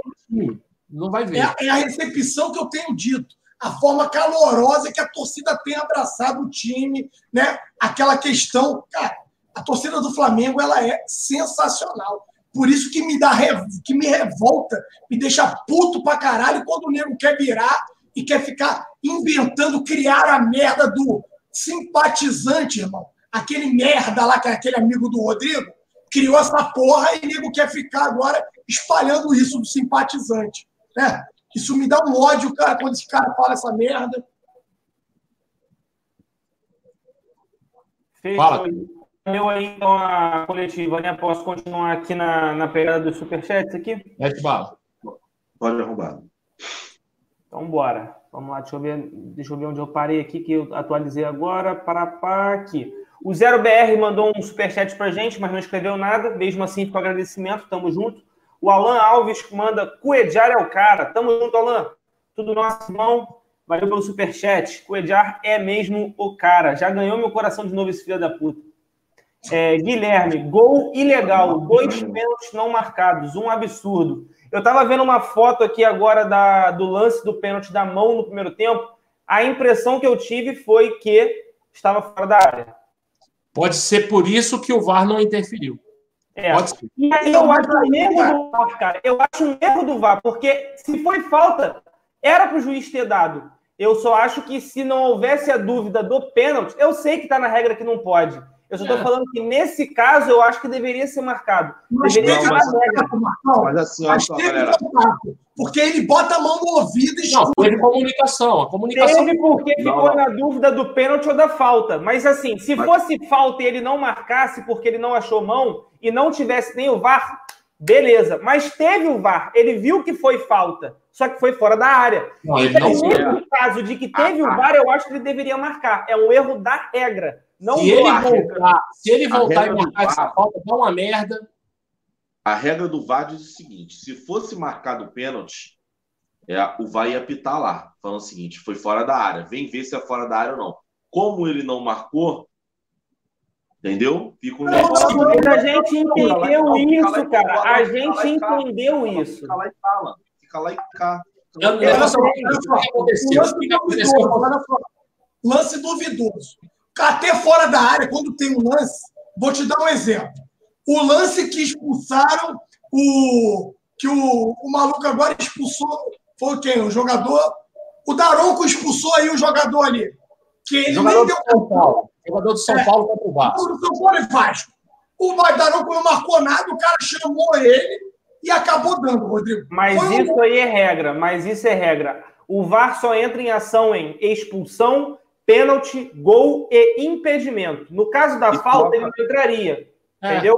Ele não entra. É isso que eu tô falando. Ele ficou um lado, ficou um lado interpretativo disso, porque se ele marca o pênalti, vai apitar. Tem que ver o filho da puta se foi fora ou dentro. Como ele não marcou, é, entende que ele não viu o pênalti e aí fica dúbio. Foi, foi dentro ou foi fora? É, é, é subjetivo. O que, que eu acho que aconteceu? A bola pega na mão e corre o jogo. O VAR viu que foi fora da área. Pela decisão do VAR, foi fora da área. E aí ele não pode interferir no jogo. Foi fora da área. É falta, não é pênalti. Então, vale o que o cara marcou. O cara marcou nada. Então, segue o jogo. Então, assim, se o VAR visse e falasse assim, ó, foi dentro da área, portanto, pênalti. E aí ele ia lá na casinha lá, ia ver o que tinha acontecido e ia dar o pênalti. Como, como o VAR achou que a bola foi fora da área, isso é o que eu acho, tá, galera? E aí falou assim: ó, então você não deu a falta, segue o jogo, filho. É isso aí. Então, foi isso que eu quis explicar. Eu acho, eu acho que a regra tá errada, entendeu? Não por, por ter que marcar falta com o VAR, mas nesse caso, dessa falta, e outras também que há dúvidas em determinados casos, que há consulta do VAR, eu acho que para beneficiar o que há certo de se beneficiar, porque houve a falta, foi mão, foi fora da área apenas. O árbitro é, teria aí... a falta. Eu acho que é um erro da regra, não tá. do árbitro, entendeu? Mas aí daqui a pouco o juiz. Ó, o bandeirinha já não serve para nada. Vocês viram hoje?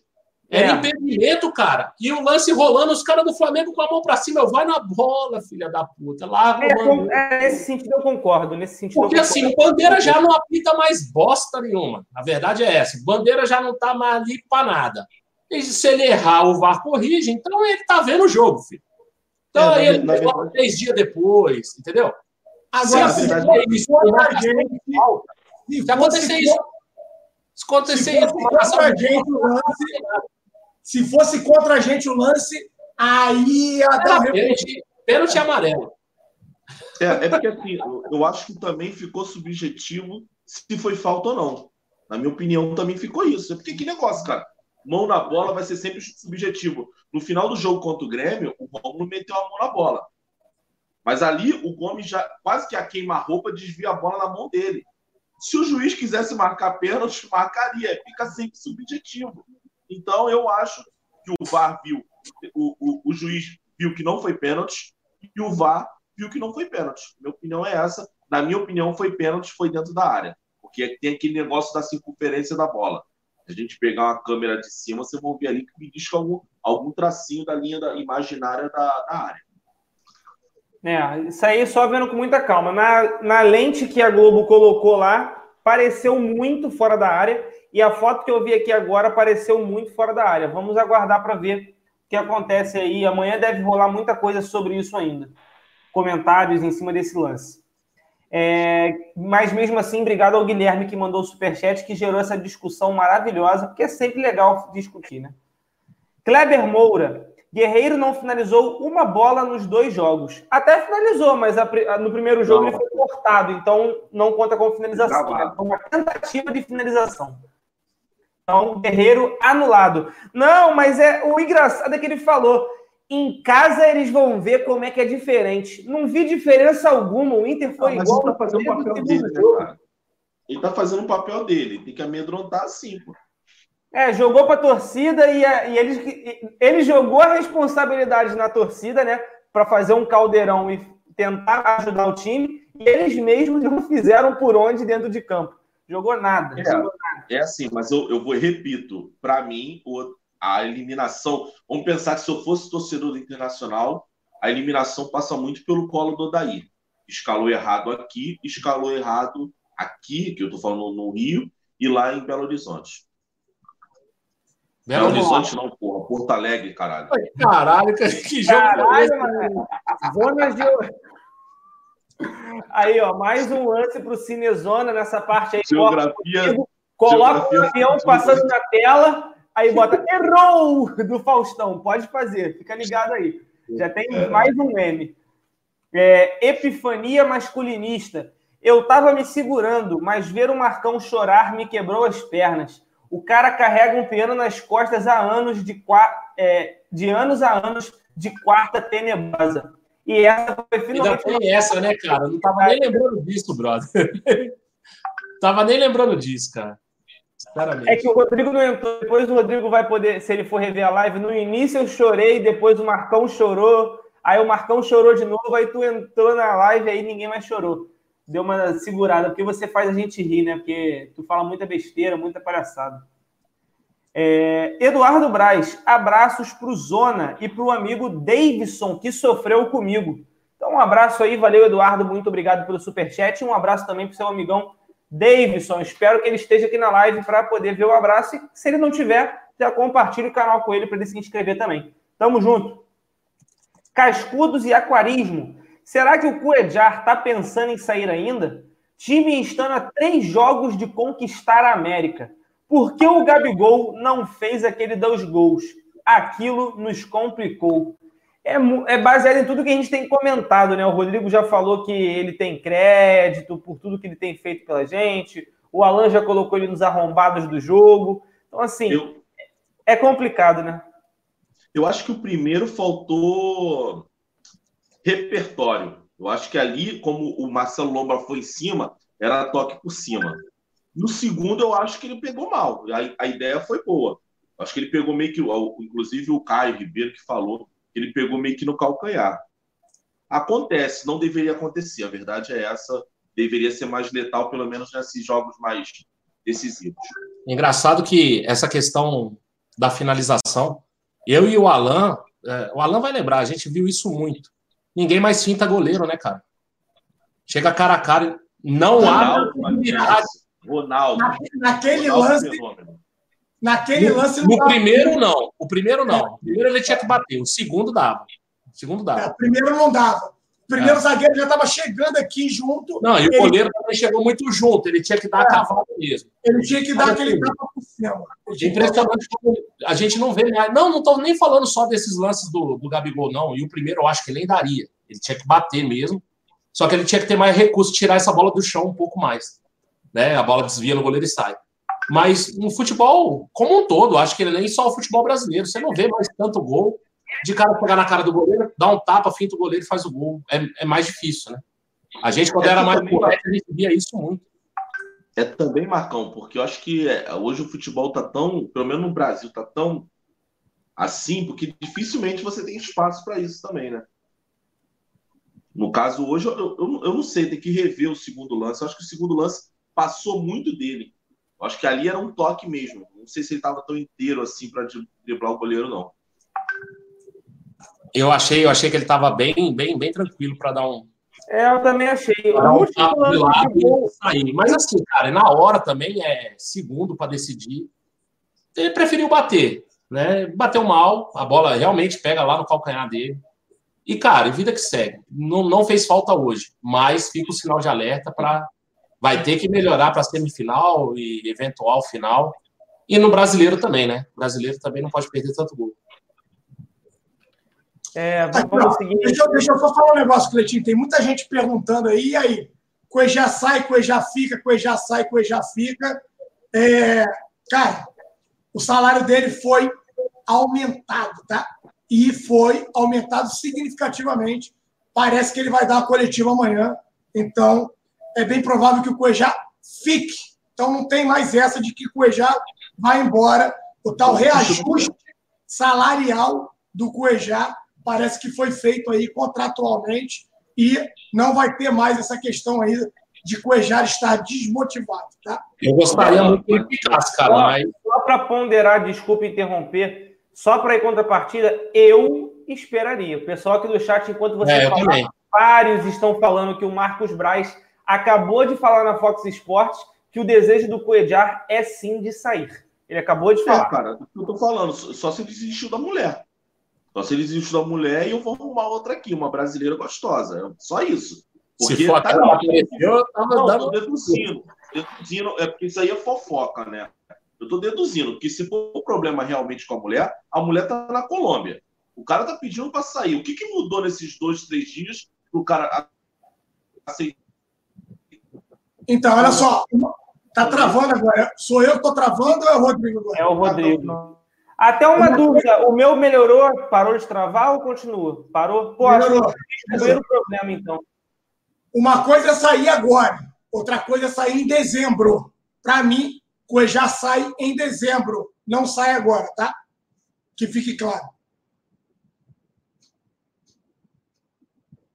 Corroborando o que o pessoal estava falando aqui, ó, principalmente o Christopher Correia, o Luiz Felipe, o Neilton Lima HF, é, o Wallace Pereira, Pedro Charma, Eric CRF, muita gente falando que o Marcos Braz falou com contundência sobre a saída do Cuejar. Então a gente vai ter que aguardar. Lembrando que a janela para a Arábia, se eu não me engano, fecha amanhã ou sábado. Eu não me lembro agora. Acho que são dois dias para fechar a janela agora. O Cuejá vai ter que definir até amanhã dele. Senão, ele só vai sair para outro clube que não seja da Arábia, porque a janela fecha amanhã. É dia, acho que é dia 31. Não, estava faltando sete dias no início da é. semana, praticamente. É, não sei. Certeza que falta pouco. Certeza. Deixa eu até ver o pessoal aqui no chat, sempre ajuda, né? É, é dia não... 31. Dia 31. É dia 31? É. Ah, então ainda falta bastante. Pelo que eu tinha entendido, fechava em menos tempo, mas. Ah, mas assim, o, o, Marcos Braz foi contundente, mas ele disse o quê? Que não fica, que vai embora? Não, disse que não tem nada resolvido assim. Teve a questão do reajuste, pelo que eu estou sabendo aqui. Teve o reajuste e perder o atleta agora, sem a gente repor outro, porque não tem como repor, é aquilo que eu já havia dito, Marcão. E lembra aquela história que eu falei para vocês no grupo, do tal seguro de cor? Lembra? Né? Eu dei o um papo para vocês? Então, é bem aquilo.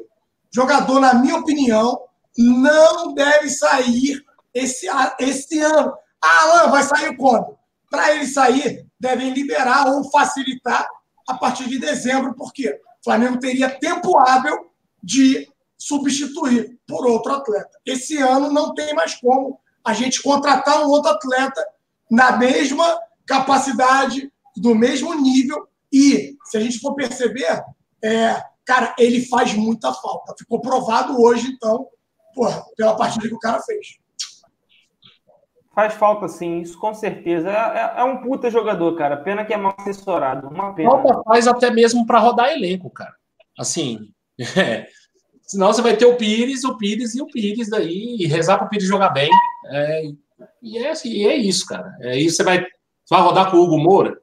Tem um vídeo aí que tá rolando aí da comemoração. O Hugo Moura tá cheinho, hein? Tá gordinho pra caramba. Tá mesmo. Cara, vídeo legal de comemoração, Cleitinho. Tenta botar aí Cara, o Arão. Tá no grupo. Sendo, tá no grupo. O Arão sendo ovacionado e, assim, comemorando, vibrando muito com a torcida que teve presente lá no, no estádio. Muito legal. Quem te viu e quem te vê, Rodrigão? Fala aí. É aquele negócio. Qual foi a última imagem lá com o Abel? Ele tirando a galera de campo para não falar com o torcedor. É o que eu tô falando, parceiro. O Flamengo errou todos esses anos em uma coisa: na escolha do treinador. Vou, vou passar o vídeo aí no, pro pessoal ver. Esse vídeo não tem problema, não.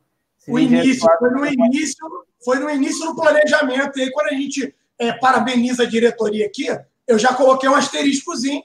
Eles erraram na escolha do treinador, porque é, o DNA defensivo do Abel Braga não tem nada a ver com o time que foi montado para 2019. Vai, Cleitinho. Bota o vídeo aí para a galera ver. Tá terminando de subir aqui o vídeo ainda. Só um instantinho. Ele vai subir daqui a alguns segundos. Enquanto isso, deixa eu dar uma olhada aqui, ó. O pessoal tá, tá falando aqui, o Os Periféricos falou que o Arão tá bem, tá bem, Arão, aquele famoso meme, né? O Rodrigo Castro tá mandando uma bela mensagem pro Abel, falou: chupa, Abel. É, o Alan Marques falou: Flamengo é Flamengo, porra. É isso aí, irmão. Tamo junto. É, eu sou motoboy aqui em Londres, fala, ele disse que quer sair, só isso, nego viaja. Ah, cara, mas dá para se preocupar, né? Fala aí, Marcão. É, palavras do Brás, tá? Coejar é um atleta profissional, tem dois anos de contrato e veio exercer a profissão dele. Simples assim. A vontade do Coejar está expressa. Ele quer sair e quer jogar em outro lugar. A gente vai analisar a vontade dele. É isso que ele falou. É, então ele, ele jogou, falou que ele quer sair, mas que ele vai tentar resolver. Essa é a história. Ou então, seja, fica, só sai em dezembro. Pronto, vai, segue o jogo. Então, bora, ó. Olha o vídeo aí, o Rodrigão não deve ter conseguido ver aí. Então, tá na tela para vocês aí, rapaziada. Vídeo bacana demais, hein?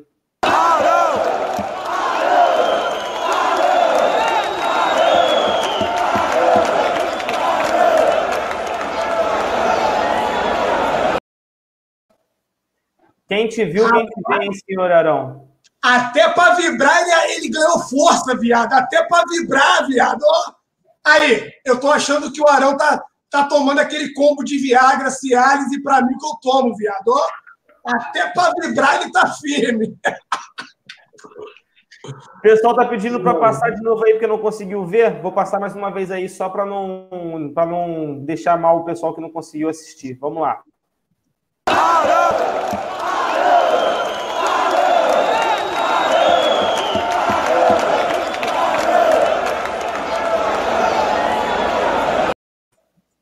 É incrível, né? Um cara que semana passada, diria assim, brincando, né?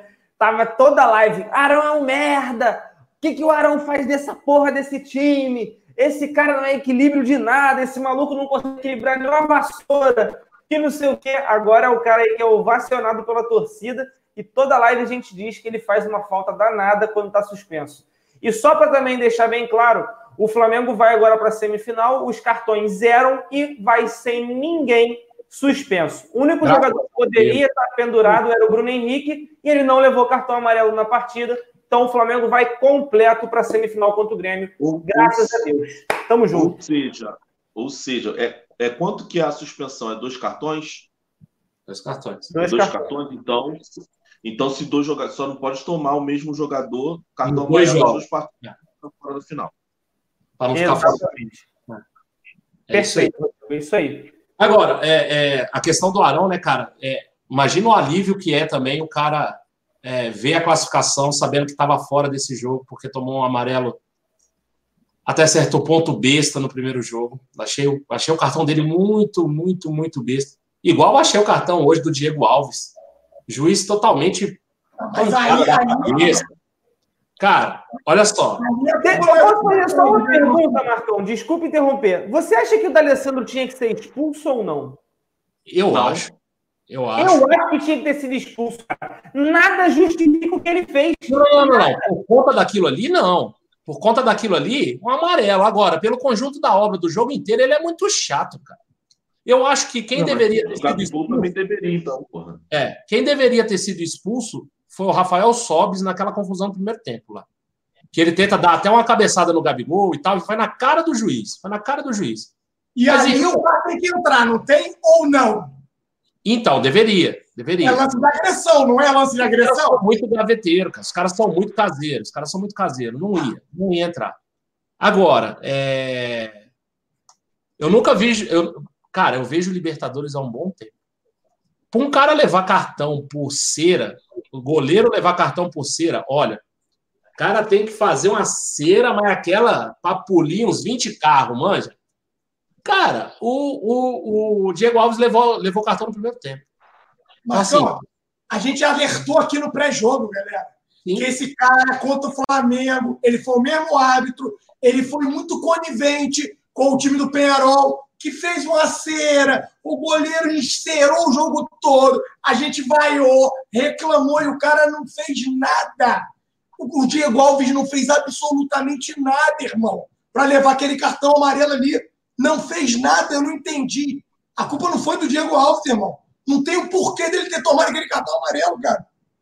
Ah, é, a culpa assim, não é do Diego Alves simplesmente porque a bola estava em jogo. Bo... O Diego Alves estava fazendo o papel dele, segurando o jogo tranquilamente. E o D'Alessandro foi lá e empurrou o cara. Por isso que eu acho que tinha que ter sido expulso. Isso é uma agressão, gente. É, é agressão. Dá para dizer que aquilo é uma agressão. Né? É, a gente tem que. A gente, a, é, a, gente, a torcedor, tem que também começar também até ajudar nisso.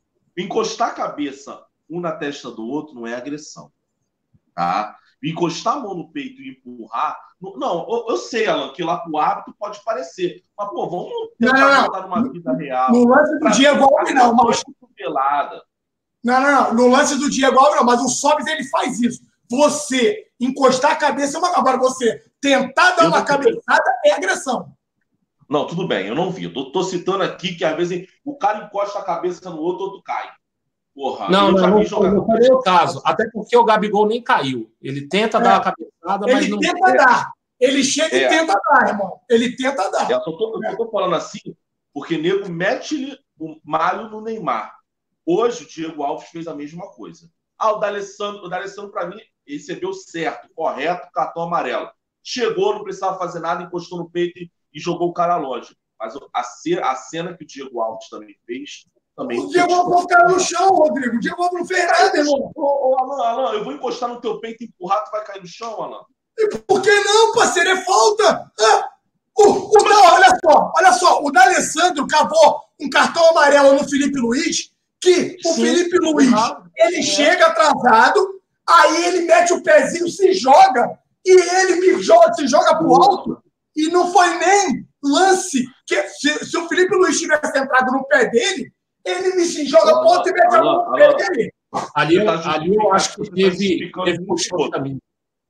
Você está justificando um com o outro. Eu só estou falando para você ah. o seguinte: o dia, é, é, é, é, vocês botam o exemplo de uruguaio e, e, argentino. Malandro é malandro, mané é mané. Tá? Uruguai e argentino sabe fazer isso. E a gente sabe que a arbitragem vê diferente uruguai e argentino. brasileiro não pode prender bola com cera, tá? Prender, ganhar tempo com cera. Ganha tempo com bola. Hoje o Flamengo ganhou tempo com bola. Com bola. Com cera, brasileiro sempre se fode. A verdade é essa. Então é o seguinte, eu sou sempre contra jogador que faz cena. Eu vou ser sempre contra. Por isso que eu, eu, eu apesar de eu ter defendido lá aquele que a puta quis tirar dinheiro dele, eu sou contra as atitudes do Neymar. Então tem que ser contra um jogador encostar no peito do meu goleiro e meu goleiro desabar. Eu sou contra, para mim, mereceu tomar cartão amarelo para aprender a parar com essa viadagem.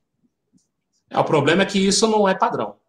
É só essa a minha é questão. Não, não é padrão. Então, assim, porque o Flamengo é tratado diferentemente, entendeu? A, a, a, o que você explicou de, de que o toque não era nem. não daria para derrubar ninguém não derrubava a Ana Clara, que é minha filha, cara, não derrubava. Sim, eu concordo. Agora, que todo mundo cai, faz essa viadagem aí e não acontece nada, acontece só o amarelo para o outro, para o atacante, isso aí eu tô cansado de ver. Então, assim, eles não seguem um padrão com o Flamengo. É isso é que me preocupa. Me preocupa pro jogo do Grêmio, tá? O Grêmio já é a terceira semifinal consecutiva que chega. O Grêmio é um time que tem mais, mais cancha de Libertadores é um time mais conhecido de, de Libertadores do que, do que o Flamengo aí, para esses caras. Me preocupa pro jogo do Grêmio. E aí, se for pegar River e Boca na final, é que me preocupa mesmo. É, e, e, assim, só falando sobre, o, sobre os adversários, eu torci, eu torci, não, eu preferia o Palmeiras. O Palmeiras mal me quer ter um time lá com nível elevado, mas tem a porra de uma âncora que é a porra do Filipão, tá? Hoje você viu, alguém viu, todo mundo viu aqui o jogo Grêmio Palmeiras? Eu vi. Palmeiras perdendo e o treinador não conseguiu tirar nada. Trocou cerco meia dúzia, não conseguiu arrumar nada e toma ele chuveirinho na área. Eu preferia pegar o Palmeiras. O time do Grêmio é sim um time evoluído. É hoje o time brasileiro que melhor sabe jogar Libertadores. Só você ver a quantidade de semifinal e é o atual campeão. A verdade é, realmente eu sei. Atual campeão horrível. Não, não, atual campeão. Perdão, mano o último campeão brasileiro da Libertadores. Perdão. É, Deixa eu só levantar um ponto aqui, Rodrigão. Deixa eu só levantar um ponto. O Flamengo é o azarão, é o azarão desse campeonato. A verdade é essa. Só estou falando porque a galera normal, a galera fazer o paoba, mas os outros três times têm muito mais tradição e sabem jogar melhor competição. Tá, concordo. E aí, algumas coisas que eu quero levantar aqui. Eu prefiro o Grêmio, porque a segunda partida a gente faz em casa, e eu prefiro assim, eu, Alain, por isso que era um dos motivos que me levam a preferir o Grêmio. Outra, o Grêmio ele sai para jogar um pouco mais, não fica tão na retranca. Isso vai possibilitar que o Flamengo apresente um futebol melhor. Se a gente for analisar a forma de jogar do Flamengo, eu acho que se encaixa até melhor do que aquele jogo feio, retrancado, de ficar jogando. E o que eu quero trazer para a mesa aqui numa discussão é o seguinte: os times argentinos sempre foram complicados de se ganhar Libertadores. Por quê? Eles fazem partidas muito difíceis dentro da casa deles, dentro do estádio deles. Vocês não acham que isso vai diminuir cada vez mais com essa história de campo neutro? Acho eu que acho. sim e acho que eu não. Eu, eu, fico meio a meio. Eu, eu, eu fico meio a meio porque esses caras sabem definir. Ano passado, o River Plate só foi para a final porque conseguiu uma virada na Arena do Grêmio no último minuto. Por quê? Porque não é a casa que eles jogam, é o futebol. Eles sabem jogar Libertadores. Não é porque não vai ter uma decisão em casa que eles perderam a ida para o Grêmio que eles vão deixar de jogar Libertadores. Eu acho que isso dá uma influenciada, mas não muda, porque vai ser meio a meio, cara. Vai ser 50-50 a torcida. Mas, sei lá, faz sentido e não faz, na minha visão. Acho que é meio a meio. O River Plate no Monumental, eu nem vou dizer tanto. Tem aquela porra daquela pista olímpica, e aí fica um negócio afastado tal. Mas o Boca só é Boca por causa da Bomboneira, tá? O Boca só é Boca por conta da Bomboneira. Ah, mas é, teoricamente sim. Mas o Boca também, ano passado, na mesma semifinal, eliminou o Palmeiras no Allianz Parque jogando bem. É o mesmo Boca que ganhou a ida e empatou a volta, se não me engano. Eu não gosto, não, dessa, dessa final única, sabe? A gente tenta copiar muito a Europa e muita coisa, e essa aí, para mim. Eu também não gosto, Marquito. Eu prefiro os dois jogos. Mas aí o que é. eu tô querendo trazer aqui é o seguinte: eu acho, e assim, os argentinos são especialistas nisso. E, cara, a gente, a gente sabe e tem acompanhado ver o quanto é complicado, é complexo ganhar deles, lá dentro da casa deles, principalmente. Esses jogos decisivos, pô, é, é uma merda. E eu, eu, Alan, e aí pode ser achismo, tá? Mas eu entendo que tira um pouco a força desses caras, foi o que o Rodrigão falou. Cara, jogar na Alain Bomboneira, irmão, eu tive a oportunidade de ver uma final. Não, infelizmente não foi Flamengo e Boca. Foi Grêmio e Boca Júnior. Que o Riquelme acabou com o jogo, foi 3 a 0 Tuta, no, no, Grêmio, né? Tuta, Diego Souza, Tcheco. É. É, Cara, o Riquelme destruiu, meu irmão. Aquilo é um inferno de verdade, Marquinhos. Jogar é. lá, meu parceiro, aquilo lá é complicado demais. Eu, eu, é, eu odeio, odeio essa questão porque eu acho que a final de um jogo, às vezes, dá uma nivelada meio esquisita no jogo, sabe? Tá. Se, você fizer, se você fizer um mau jogo, você, você não tem. Seria igual mundial, né, é, é, o mesmo argumento do Mundial. A gente pode ganhar é. um clube europeu em um jogo, em dois é complicado. É, é isso aí. É, sei lá, aí você pega um Boca na final, que é um time mais malandro, sabe jogar Libertadores. Cara, aí para um jogo só, e é um jogo Primeiro que eu acho que, por exemplo, a final no Chile, ah, vai lotar o estádio? Vai porque é um evento. Agora, você acha que vai lotar de torcedor do Boca e torcedor, sei lá, do Flamengo? Não sei. Vai. Não sei. Vai, não, não, vai dar muito chileno. Acho que vai dar muito chileno. Vai ser muito ingresso para convidado. É, não é, vai, ser, vai ser muito ingresso para a gente convidado. Vai, mas vamos falar da a sorte desses caras é a seguinte, Marqueto. Assim, primeiro que a Argentina é um povo chato. Os caras invadem e invadem com força. Qualquer lugar, a gente tem visto aí. Segundo, os times que estão brigando são times grandes. Né? É. Você pega o Grêmio, o Grêmio tem uma proporção, de repente, um pouquinho menor, mas também é um time que vai conseguir botar 20 mil pessoas. Vamos botar aí 30 mil, de repente. Cara, na boa, Marquito. E porra, dali do sul para o Chile, é um peito. É mais longe que a gente, pô. Não. É. É. Não. É. Mapa é. da América do Sul aí tá faltando, é. mas é mais longe. É, a geografia, hoje a geografia tá fora. Geografia mandou lembrança. Geografia sumiu, tá certo, é outro ponto, tá certo. É. Mas eu acho assim, é, eu, eu, não, eu não tenho confiança, por exemplo, de que vá lotar de, sei lá, de rubro-negro e de torcedor do River ou torcedor do Boca. Eu acho que vai ter muito chileno. E o chileno vai ver o jogo. Você não vai ter aquele ambiente de final que você tem em ambiente de final de Libertadores, pô. O, o, o jogo de casa. Exemplo, garanto que lá o, o estádio do Grêmio vai estar, tá, cara, a atmosfera toda pro Grêmio. Assim como o jogo do Flamengo aqui, numa, aqui no Maracanã, vai estar tá a atmosfera toda rubro-negra. Isso para a final da Libertadores eu, eu gostava muito, né? Agora, é uma pena. Eu acho que não é sempre que a gente tem que, que copiar o que é europeu, não, cara. Eu gosto muito da Libertadores da forma que era. Vamos ver como é que é essa final também, a gente nunca viu, né? É, e outra, tem que passar do Grêmio. Então espera. Espera, vamos jogar aí os dois jogos do Grêmio. O Grêmio é um time dificílimo, cara. O Grêmio é um bom time, é um time difícil.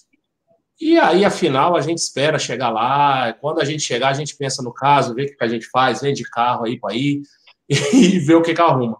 Mas eu, o foco primeiro é na, na SEMI. O, o Grêmio é um time muito forte. E a gente precisa humildade, pé no chão e muito trabalho para ganhar do Grêmio.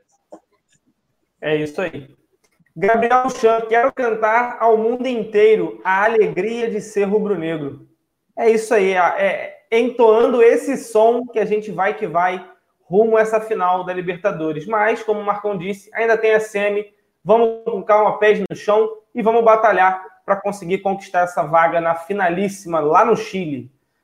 Valeu, muito obrigado, Gabriel.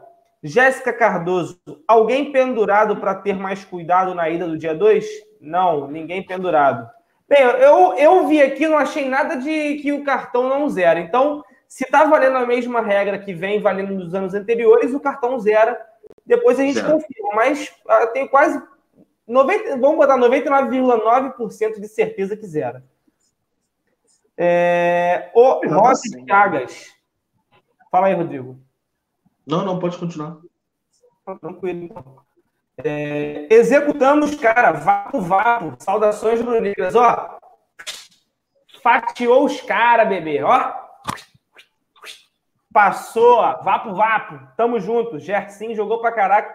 Gersim representa, né? O cara que vai estar tá lá, faz arminha na mão, tá soltando pipa na laje. O maluco é Flamengo pra caralho, mano. O maluco é a cara do Flamengo. Fala aí, ô, Alan.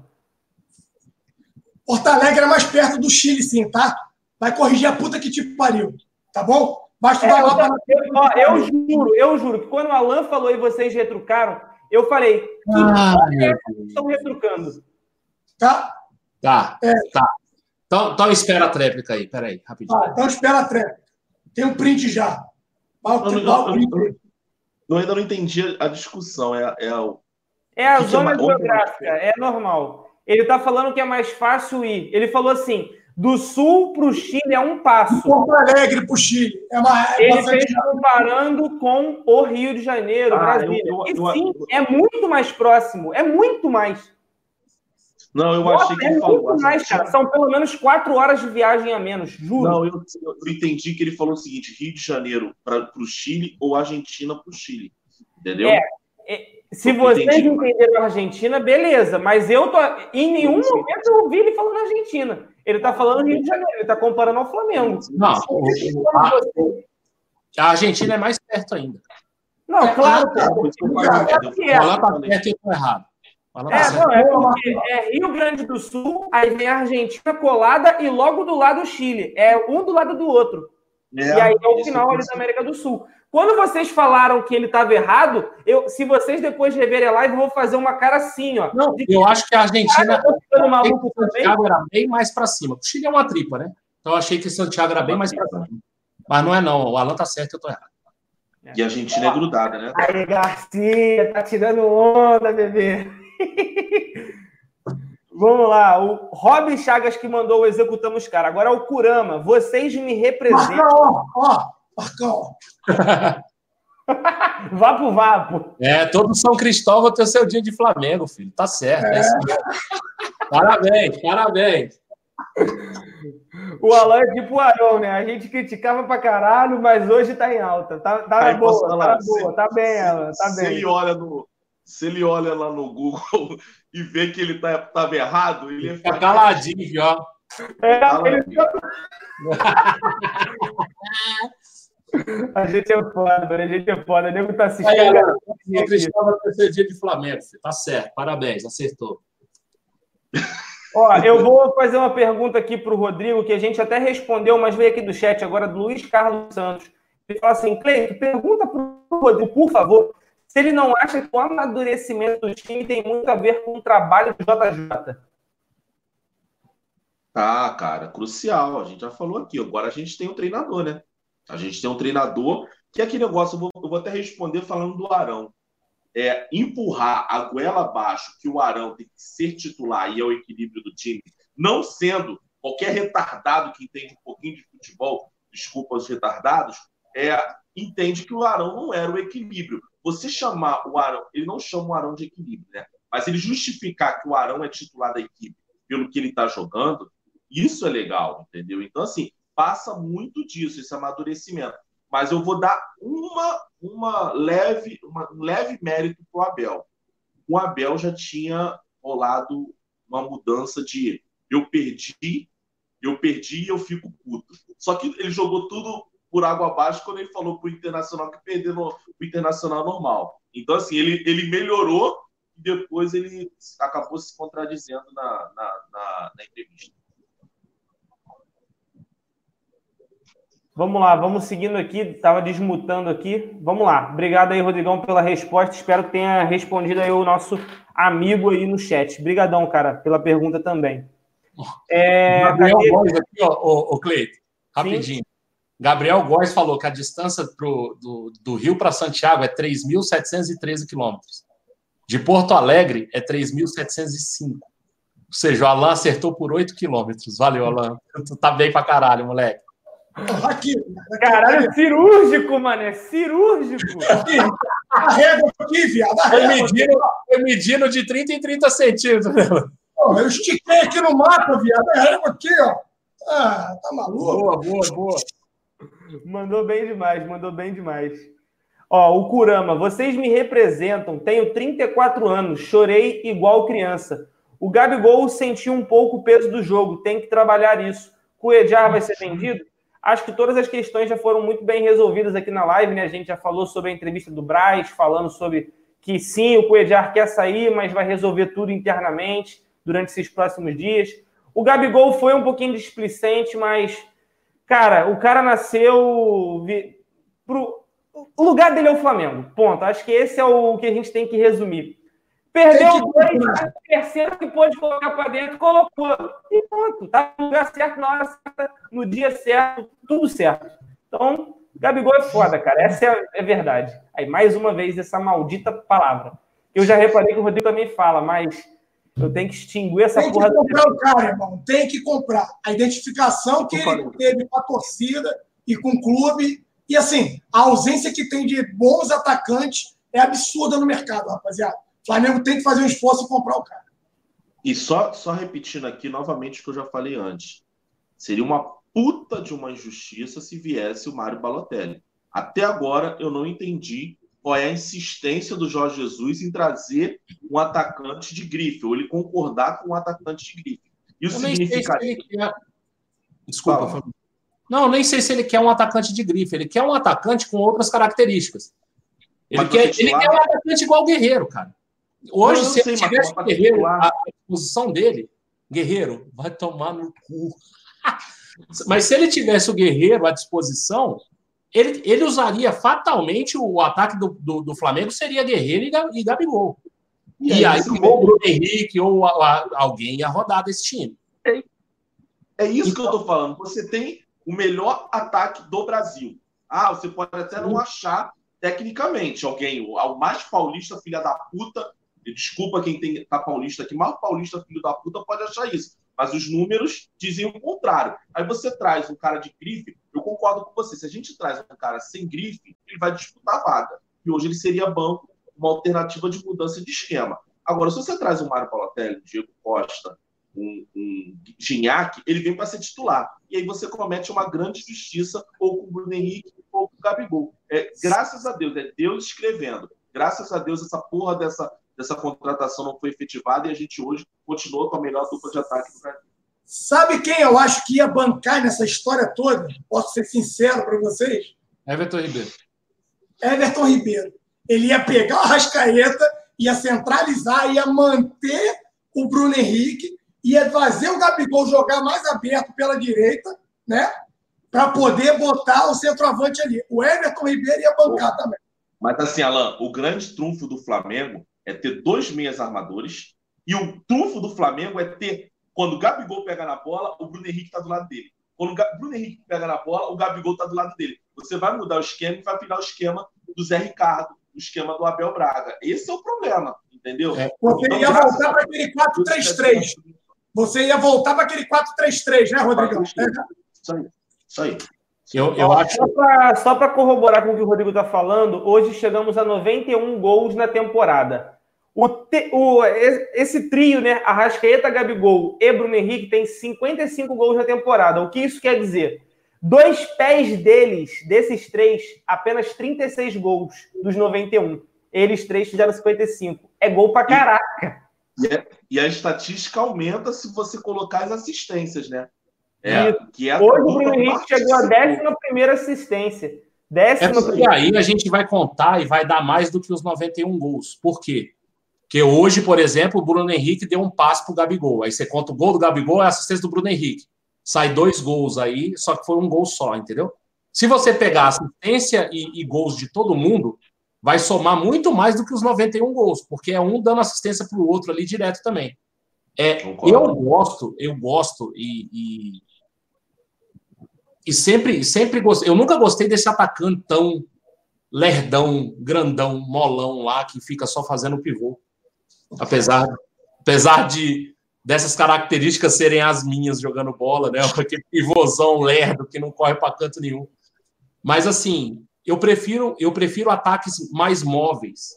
Eu prefiro um ataque, tá, eu vou apelar, né? Mas um ataque Romário e Bebeto do que você pegar um cara sabe? Não tem ninguém muito fixo ali, apesar que até o Romário ficava até mais, né? Era um cara mais diário.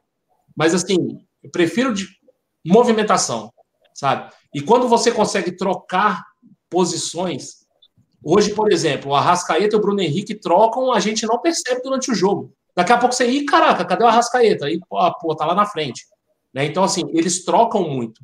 O Everton Ribeiro hoje, no final do primeiro tempo, aos 30 e poucos minutos, ele foi para ele foi para a esquerda. E aí ele começou a jogar por lá, sabe? Então assim, eles trocam muito de posição. Eu acho isso muito interessante para o esquema do jogo do Flamengo, sabe? Não tem muito, muito, muito ninguém fixo. E aí, cara, por exemplo, o Arrascaeta tá lá na frente. Quando o Arrascaeta puxa no meio de campo, vem um zagueiro, abre espaço para outro entrar. Essa movimentação eu acho legal. É, essa movimentação eu acho que faltava, por exemplo, no ano passado quando a gente ficava rodando aquela bola, e a gente sempre falava, cara, precisa alguém movimentar para essa bola entrar. Hoje, a gente tem. Até o passe vertical. Até, é, passe até o passe vertical que a gente tanto reclamava do Diego, e às vezes o Alan falava, cara, ele não dá o passe porque ninguém se mexe. Porque não tem ninguém para. Cara, hoje a gente tem cinco caras que se mexem o tempo todo. O tempo todo. Ah, pô, o, o, o Arrascaeta tá mal nos, nos, nos, jogos, aí, nos últimos jogos. Deu um piriri nele lá e tal. Mesmo assim, ele se movimenta pra caramba. Roubou bola lá atrás hoje. Né? O Bruno Henrique. O Bruno Henrique cansou de fazer a cobertura do René. Aqui contra o CSA, os caras botaram o Apodi em cima do René para correr. O Bruno Henrique correu lá para trás, cara. Então, assim, fora essa, essa volta, eles mesmo trocando de posição ali na frente, gera muita opção, gera muito espaço. Gabigol é rei de, fazer essa, essa volta por trás do zagueiro, é, entra em impedimento, faz a volta e recebe a bola para partir. Hoje ele fez, né? Perdeu o gol, mas hoje ele fez. A bola do, do se eu não me engano, a bola do. Não sei se foi a, a do Arrascaeta ou se foi a. Não sei se foi a do Cuejar. Foi, foi, é, foi a bola. Do, é, o que ele está voltando do impedimento do Cuejar e a segunda bola que ele perde porque bate de calcanhar é do Bruno Henrique. Ah, do Bruno Henrique ele vem correndo junto. É, é a do Cuejar mesmo. Ele, ele oh, sai, ele faz a volta e entra de novo. Só, o Fábio Henrique aqui, o Fábio Pinheiro elogia muito o que o Cleitinho já falou. O Gerson ajuda muito a segurar a bola. Ele cadencia muito o jogo ali atrás. Cara, o Gerson é um puta de um jogador, uma contratação que, assim, eu e Marcão, a gente questionou a questão de valores aqui. Cara, para a galera que chamou o cara de preguiçoso aí, rapaziada. Deixa eu só. Todo mundo, não, todo mundo me coloco nesse, nesse, nesse grupinho de que criticou, não o nome. Porque eu sabia que o Gerson, desde o Fluminense, era um bom jogador. Só que ele amadureceu muito. A questão que pegou para todo mundo foi o valor. Cinquenta e tantos milhões de, de reais, né? Isso está sendo justificado, ao menos, dentro de campo e está dando muito resultado. Fala aí, Rodrigo. Deixa eu só responder aqui o Visão Conservadora, que eu acho que eu não me fiz entender. O Visão Conservador está falando, é para ter mais opções táticas, Rodrigão. Gabigol e Bruno Henrique jogam, é, jogam bem e tal, para você ter um centroavante para mudar os times retranqueiros, e o Tripanossauro falou a mesma coisa. Eu sou a favor de ter, o Flamengo tinha que ter trago um centroavante. E eu falei antes dos três gols do Gilberto que o centroavante poderia ser o Gilberto do Bahia. O problema é, se você traz um Balotelli, o Balotelli é para variação tática, o Balotelli é para ser titular. Eu não vou pagar 2, 3 milhões para um jogador vir aqui para ser apenas variação tática. Então é o seguinte, dava para ter recuado e ter trago um jogador bom para compor o elenco. E aí ele poderia ser titular ou não. Quando você traz um nome igual o Balotelli, obriga ele a ser titular. É só a minha opinião. É. O, o Diego, Diego... Desculpa só te interromper, mas é uma notícia muito legal. É a primeira vez semana passada com o Bruno Henrique, né? A FIFA mencionou o Flamengo no seu, nas suas redes sociais pessoais. E hoje, mais uma vez, o reconhecimento da FIFA mostrando a força do Flamengo no cenário mundial. Aí eles postam que é o único time no mundo que tem 40 milhões de torcedores no seu país, papapá. 35 anos depois, fora das semi da Libertadores, o Flamengo está de volta. O Flamengo e o seu super time com as estrelas Rafinha, Felipe Luiz, Arrascaeta, Everton Ribeiro, Gerson, Bruno Henrique e Gabigol. Você só encontra aqui. Para você ver, todos os nomes que eles falaram foram contratações desse ano, exceto o Everton Ribeiro. Todas menos o Everton Ribeiro. Mostrando ela deu F5 no mercado esse ano. Responde ela aí, manda ela dar um F5 para atualizar, que esse número aí já é maior de torcedor, tá? Só é, é estimativa, cara, estimativa. Assim, Mas... tem a galera reclamando aí, Cleitinho, que tu pulou. O Deco Costa falou: Porra, Cleitinho, pulou meu superchat. Não, pô, ainda, ainda falta muito. A gente está comentando um pouquinho. Vamos voltar para o superchat já. Deixa só. Coisa, Marcão, fala aí. É, só o Diego Soares está aqui no chat e falou assim: verdade, Marcão, sou obrigado a concordar. Os maiores times do mundo, Liverpool, Barcelona e Real Madrid, os nove, né, os camisa nove, participam bastante do jogo. Eu tiraria aí o Real Madrid. Real Madrid joga com o Benzema, o Benzema é mais o estilo aí, mais paradão. Ele participa ainda bastante do jogo, mas ele é um cara mais já nesse conceito que o, que o, que o Jorge Jesus quer. Ele é um cara que participa bastante do jogo, mas não tem muito essa troca de posição. Ele é um cara mais fixo lá perto da área. O resto, o Liverpool, o Firmino faz muito isso de sair ali da área. Né, Agüero no City, Marcão. Oi? Agüero no City. Agüero no City. E ah, o Soares no Barcelona também. É. é. o Barcelona faz isso direto. Né? O, o Soares move muito, o Soares tem muita assistência também. Porque aí comparar com, com esses times são foda. É, você é... o Cavani do PSG também? Lá no PSG? Tu acha que vai mais ou menos? O Cavani é um pouco mais centroavante, mas não, não, não. também. O Cavani se movimenta. Inclusive, o Cavani na seleção uruguaia, ele recua mais do que o Soares. Ele nem, é, ele nem joga, quem joga na frente é o Soares e o Cavani recua mais. Mas o Cavani no PSG é um cara mais centralizado. Que o Mbappé faz muito o lado direito, quando era o Neymar, fazia muito o lado esquerdo, né? Então sim, sim. o Cavani ficava mais centralizado. Mas é um cara que participa do jogo também. Sim, é, é, tem muita variação nos times do mundo. Exemplo é os finalistas da Champions desse ano. Um é o Liverpool, que a gente acabou de citar, e o outro é o Tottenham, né, que conta aí com o Harry Kane como centroavante, que é um jogador estilo Balotelli que a gente traria, né, um centroavante mais de área mesmo, mas que sabe jogar com bola também. Então, assim, dá para fazer de tudo no mundo. Hoje o Flamengo está dando mais esses estilos do futebol mais moderno, com movimentação, jogadores mais móveis, sem um cara fixo na frente. Cada um adota da forma que bem entende. Eduardo Wellington, acabaram com um plano mais raça, queria fazer um upgrade. Acabaram, né, Alan? Agora não existe mais esse mais raça.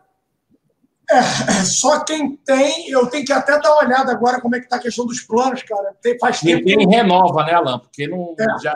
Quem tem renova, quem não tem, você tem que já entrar numa nova categoria. Eles excluíram isso. Então não vai ter como, rapaziada. É, ainda aumentou o preço dos demais, né? Teve o reajuste esse ano. É, verdade. Todos contaram com reajuste. É, Gabriel Chan, chorei junto com o Marcão. Marcão aí até saiu agora, mas quando ele voltar, ele manda um salve para tu aí, Gabriel. Muito obrigado pela força aí. Mais uma vez aí, irmão. Obrigadão.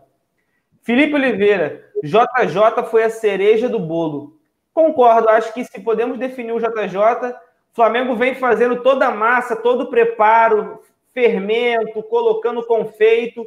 O JJ foi aquela cerejinha para finalizar e fazer tudo ter um gosto legal, né? Tu não concorda não, Rodrigo? O, J, o JJ ele consertou todo o erro de planejamento desde que o Flamengo tem dinheiro. O Flamengo monta bons times. Claro que esse é o melhor time que o Flamengo montou, mas o Flamengo já teve bons times.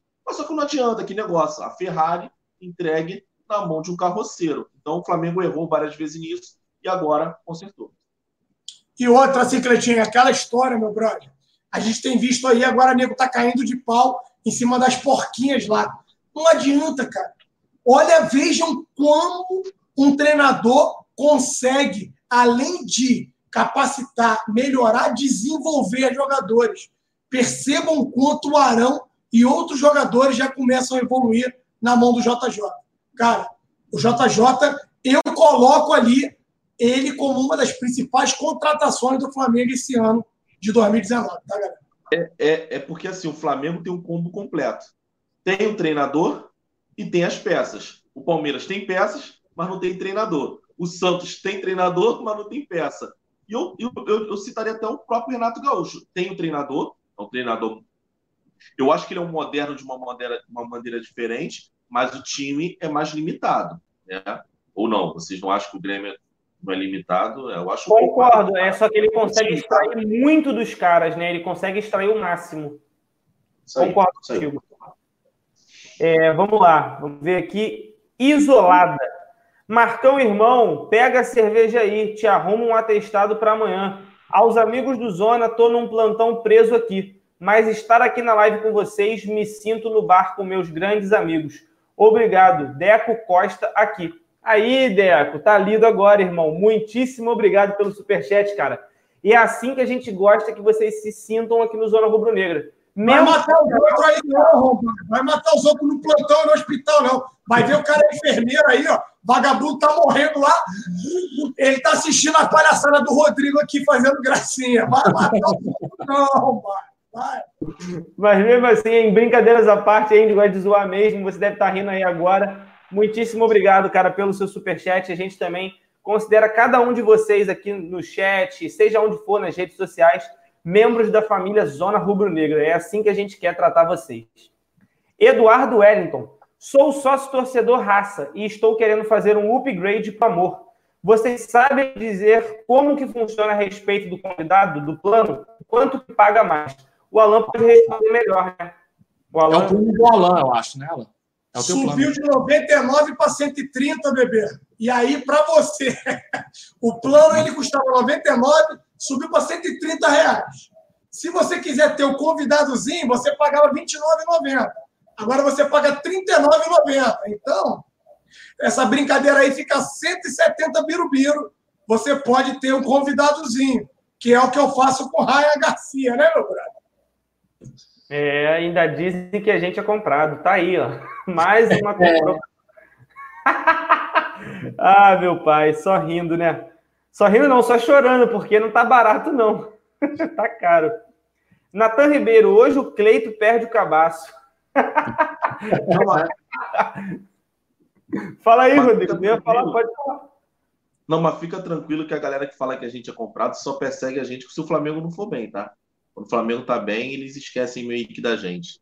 Eles é... bebem vinho também? Eles bebem vinho também? Ah, eu não sei. Tem cara de bebedor de vinho, não. Por isso que eu só bebo uísque, viado. Fala ali só não beber uma dose, né? A gente ganhou, eu mereço, né? É isso aí, é disso que o Brasil gosta. É, Isabel Nogueira, momento fofura e sensibilidade para momento brucutu.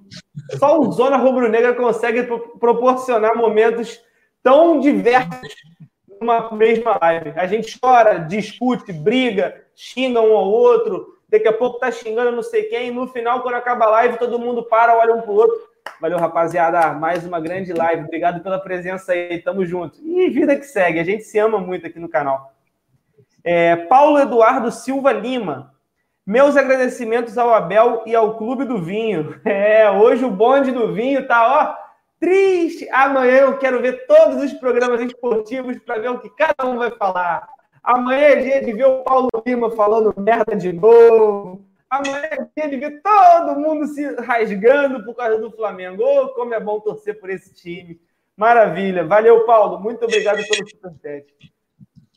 É, William 702. A partir de amanhã é foco em disparar no brasileiro. Cara, é uma boa pergunta que eu posso fazer para vocês.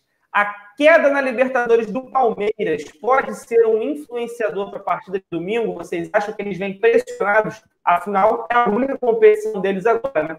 Começar pelo Rodrigão. Meu irmão, é meter a piroca no porco. É acabar e fazer. Eu tinha. Meu, minha, minha família era da roça, tá ligado? tinha uma lenda que tinha um maluco que comia os animais, tá ligado? é a hora do Flamengo fazer essa porra, entendeu? É para meter a piroca, fuder o Palmeiras e fazer o, o, o Palmeiras cair com o Luiz Felipe Scolari e eles contratarem o Abel. Aí fica tudo Flamengo garante Aí ficaria tudo na beleza. Para mim, para mim, o Flamengo é favorito diante do, do Palmeiras no Maracanã. Eu acho que a, a, queda vai influenciar no jogo, sim. Acho que impressiona o Palmeiras, né? É, essa pressão vai ficar um pouquinho menor porque o jogo é no, é no, é no Maracanã. Né? Então, eles vão jogar fora de casa. Acho que eles vão fazer aquele mesmo joguinho que eles costumam fazer, fechadinho, saindo por uma bola. Né? Cuidado com bola aérea, eu acho que o Flamengo vem falhando um pouco em bola aérea. Hoje a gente levou o gol assim. É, o, o, jogo do Vasco aqui em Brasília, a gente falhou bastante em bola aérea, né? As bolas perigosas, a gente levou um gol assim, o Diego Alves fez uma defesa assim. A gente vai ter que tomar um cuidado, né? Uma atenção maior com as bolas aéreas deles. Felipe Melo conseguiu um efeito suspensivo para jogar. É um cara bom de bola aérea também. Isso estava andando, estava mais certo. Foda, né? É, normal. É, cara, e a gente vai precisar vencer. A gente chegou numa fase do brasileiro que todo jogo é aquele jogo que, pô, esse jogo tem que vencer. E aí a gente tinha que vencer o Ceará, porque era um time mais fraco, e a gente queria chegar. Chegamos. Tem que vencer o Palmeiras, porque é um confronto direto. Tem que vencer o Havaí pelos mesmos motivos do Ceará. E a gente tem que ganhar do Santos pelos mesmos motivos do Palmeiras, que é um confronto direto. Então a gente chegou numa fase de que tem que ganhar todo jogo. Né? E aí tem que ganhar os jogos da Libertadores também, é o, é o ônus de estar em brigando por todas as competições. E eu acho que a gente tem time para ganhar dos caras. Né? A gente tem que. Fala, fala. Não, não, Rodrigo, você que é entendido, Rodrigão. A Roda aqui falou o seguinte, meu parceiro. É, vamos espanar a porca. Tu já tá espanando a tua porca já, Rodrigo? Espanar a porca? Eu não conheço. Espanar, espanar a porca. Tu tá espanando a porca? Não, não, graças a Deus porca para mim é só assadinha. Tô falando que, que existe lendas, concorda? Existe lendas. Ah, não, eu, eu até tenho uma lenda. Minha lenda não, eu, minha, minha tia mora em Cabo Sul. Conhece Cabo Sul? Porra, Cabo longe, Sul, já teve. Cabo Sul é, aí dentro da Iguaçu. Caralho. Minha tia tinha uma porrada de galinha e tinha o meu primo, né, novinho. E aí um dia apareceu as galinhas tudo mortas, mano. Mas cinco ser galinha. Aí pegou, tinha uma câmera do câmera do vizinho que pegava na quintal, o filho da puta do moleque não comeu a galinha na, na piroca. Aí matou a galinha toda. Mas enfim, tinha nada a ver com o assunto. Sai daí. A gente acabou de receber, a gente acabou de receber um superchat da Isabel falando momento fofura e sensibilidade para o momento Brucutu. Isso ah, aqui ah, é, ah, é, uma zona rubro-negra. Isso aqui é a verdade. Não, não, na boa, 1h42. Essa hora, na minha adolescência, eu já estava assistindo o Cine Privé, meu irmão. É, Emanuele, direto. O Alan. Esqueci primo do, do, do, Não, deixa para lá. Deixa, é melhor, é melhor, Marcão. Segura, segura, é, Marcão. Segura a emoção, segura a emoção. Depois eu falo. Ó, só para ajudar o pessoal do Cinezona, 2 horas e 11, tá? Fica mais ou menos nesse trecho aí. Pode, vai, vai na fé que é só sucesso. Aí depois, anota isso aí para depois o Marcão reclamar contigo, Cleiton. Do quê? Né? O Marcão depois reclamar contigo, Cleiton. Tá durando muito esse pós-jogo, duas horas, né, Cleiton? É, não, é. Não, deixa eu perguntar, já tá bom? Já, hoje tá liberado. Ah, hoje não, então tá tranquilo, irmão. Então tá tranquilo. Então vamos seguir aqui. Filho, se depender de seguir para terminar de ler os superchats, tá, tá com sono, viado? Deixa eu te perguntar, tu tá com sono, viado? Vai, então... Já tô vendo o VT do jogo. O VT do jogo já tá na televisão já. Daqui a pouco o Rodrigo vai virar assim, pô, rapaziada, eu sei que, que a gente tá falando bem. Amanhã tem que dormir, tem que acordar. Um gás aqui, vai passar a mão aqui na barriga, daqui a pouco, porra, tem que soltar um barro e vai embora. É típico do Rodrigo, daqui a pouquinho vem. Vamos lá. É... Beleza, agora é Jardel Machado Pereira. Alan, o VAR viu que foi fora da área, por isso não pode recomendar o juiz rever o lance. Se fosse dentro da área, aí sim. E aí ficou bem explicado, a gente já tinha até entendido. Acho que a gente estava tentando retrucar uma coisa que todo mundo estava falando a mesma língua, só que estava meio esquisito aqui o debate. Mas o Jardel corroborou bem. Muito obrigado aí pela ajuda, irmão. Obrigadão mesmo. Matheus Soares, eu até acho bom considerarem o Grêmio favorito. Concordo. Também é bom ser considerado. É, é bom ser não. esse azarão, como o Rodrigo fala. O River passando, que eu acho muito difícil do River não passar, digamos assim, né? O Flamengo dos quatro, se, você, se você tivesse assim, escolhe um para ser campeão. Duvido que alguém falaria que o Flamengo estaria nesse, nesse top 3, eu diria. Seria o Azarão, porque o River tem mais é, história, trajetória na Libertadores, o Grêmio vem fazendo boas campanhas ano após ano. O Boca Júnior é o Boca Júnior que a gente conhece também, time argentino assim como o River. O Flamengo, como o Rodrigo diz, é o Azarão. E eu acho que é legal ser tido como não favorito na partida até mesmo contra o Grêmio. E quando chegar na final, não vão colocar a gente como favorito de novo. E aí a gente vai lá e, se for para a final, faz a nossa parte e se eu, eu, se Deus quiser. Eu não sei vocês, cara, mas eu não, eu não gosto de ser favorito, não. Eu também não. não. É, o Palmeiras que... é favorito todo ano da porra toda, aí ganha um negocinho, daqui a pouco tá mal de novo. Eu acho, eu acho, acho que a gente joga mais concentrado, com o pé mais no chão, mais humildade, se a gente não for favorito. Favoritismo já começa um oba-oba, já desnecessário. Eu, pelo menos, acho isso, né? Teve gente lá, eu coloquei no Twitter lá, teve gente que, pô, torcedor pode tudo e tal. Claro que torcedor pode, cara. Né? Tô querendo ensinar ninguém a torcer ou saber como é que vai agir, não. Mas eu não gosto. Eu, particularmente, eu não, não gosto de oba-oba, não gosto de, de, de, nada muito assim, não. Eu prefiro manter os pés no chão, trabalhar direitinho para a gente poder ganhar. Isso aí, vou, vou contigo, Marcão, vou nessa também. Aí, Rodrigo, Renato Ramos mandou aqui. Tu não dorme, não, tá? Dá uma acordada aí, vai. Dá um tapa na cara aí que tá osso, tá quase morrendo aí. Ele botou assim: na Fundação Fiocruz tem um porco com cara de gente. Passaram a vara na porca. Aí, mais um relato aí de um torcedor. Meu Deus do céu. mais um relato da zoofilia menos solto aí no, pelo Rio de Janeiro. Aí chega, chega a, sei lá, polícia protetora e a gente está incentivando essas porra. Não sei como é que é. É polícia protetora de animais, eu não sei. Lei, tem, a mulher é Lei Maria da Penha, do, do animal, não sei. Mas é. Não sei se essa porra, não. Vamos lá, agora é o do Carlos Henrique Gualandi Júnior. Meu aniversário, parabéns para mim, tô bêbado, paz. Parabéns. Que presente, hein? Que presentaço. Presente também, até aproveitar, cara. Acho eu esqueci o nome, mas eu vou pegar aqui agora. Estou em dúvida em quem é. Só para não falar besteira, deixa eu subir aqui, pá, pá. Pesquisar aqui no grupo do WhatsApp. Cadê? Pô, falaram muito durante o jogo, vai ser difícil encontrar alguma coisa aqui. Grupo do WhatsApp, nossa, 1.500, 1.600 mensagens toda hora. É, cara, mas eu vou achar aqui. Ah, achei. Foi o Raul Nogueira. Mandar os parabéns também para ele. A filhinha dele nasceu hoje, já nasceu rubro-negra e na semifinal. Nem demorou 25 anos como eu, ou até o Marcão aí com 40 e tantos que não tinha visto o Flamengo na semifinal. Ela com um dia já viu. O amuleto rubro-negro está na terra, então parabéns para o Raul pela filhota, tamo junto. E é nós, irmão. Parabéns mais uma vez. É, rubro-negro do Nordeste. Pela lógica da CBF, como o Flamengo venceu uma decisão contra o Inter, quem fica com a vaga para a semifinal é o esporte. Saudações rubro-negras. É porque não era final, né? Era só as quartas. Então acho que o esporte vai ficar, vai ficar de fora dessa. Mas se fosse final, Ó, William Gomes, Cleito Fake News. Lê minha mensagem. Tá aí, ó. Acabei de ler tua mensagem, viado. Tamo junto. Valeu, William Gomes. É, Leonardo Araújo mandou um superchat, não escreveu nada, mas fica aqui o nosso agradecimento. Valeu, obrigadão. Matheus Rodrigues, existe chance de ter sido despedida do Coedjar?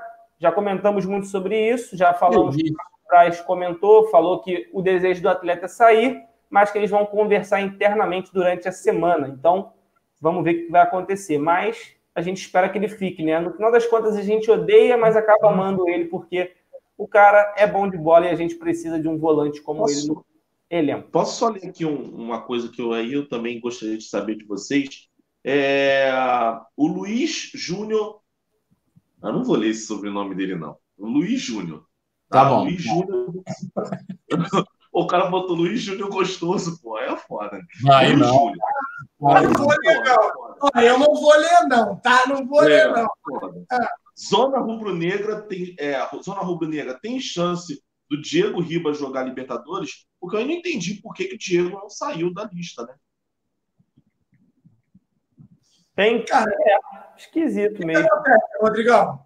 Primeiro que não teve quem substituir, na minha opinião. E segundo, que eu acho que os caras estão querendo fazer uma homenagem ao cara, tá, Rodrigo? Na minha humilde opinião, a leitura que eu faço é: ah, Alain, mas iria homenagear de qualquer forma. Cara, é, se vocês pararem para. Deixa eu te falar. Lembrar... Oi? Fala, Marcão. Será que se o cara não tiver inscrito, não tem medalha, alguma coisa desse tipo? Não, tem, tem, mas aí, de qualquer forma, não sei. É, é, é um achismo, cara. É um eu acho que é muito cedo para pensar nisso também. É. É, lembrando que na semifinal podem ter mais trocas né, no, nas inscrições. Acho que tem direito a mais duas, se não me engano. Duas, duas. ou três. É, acho que são duas, Rodrigão. Duas. Acho que são duas. Duas. Duas.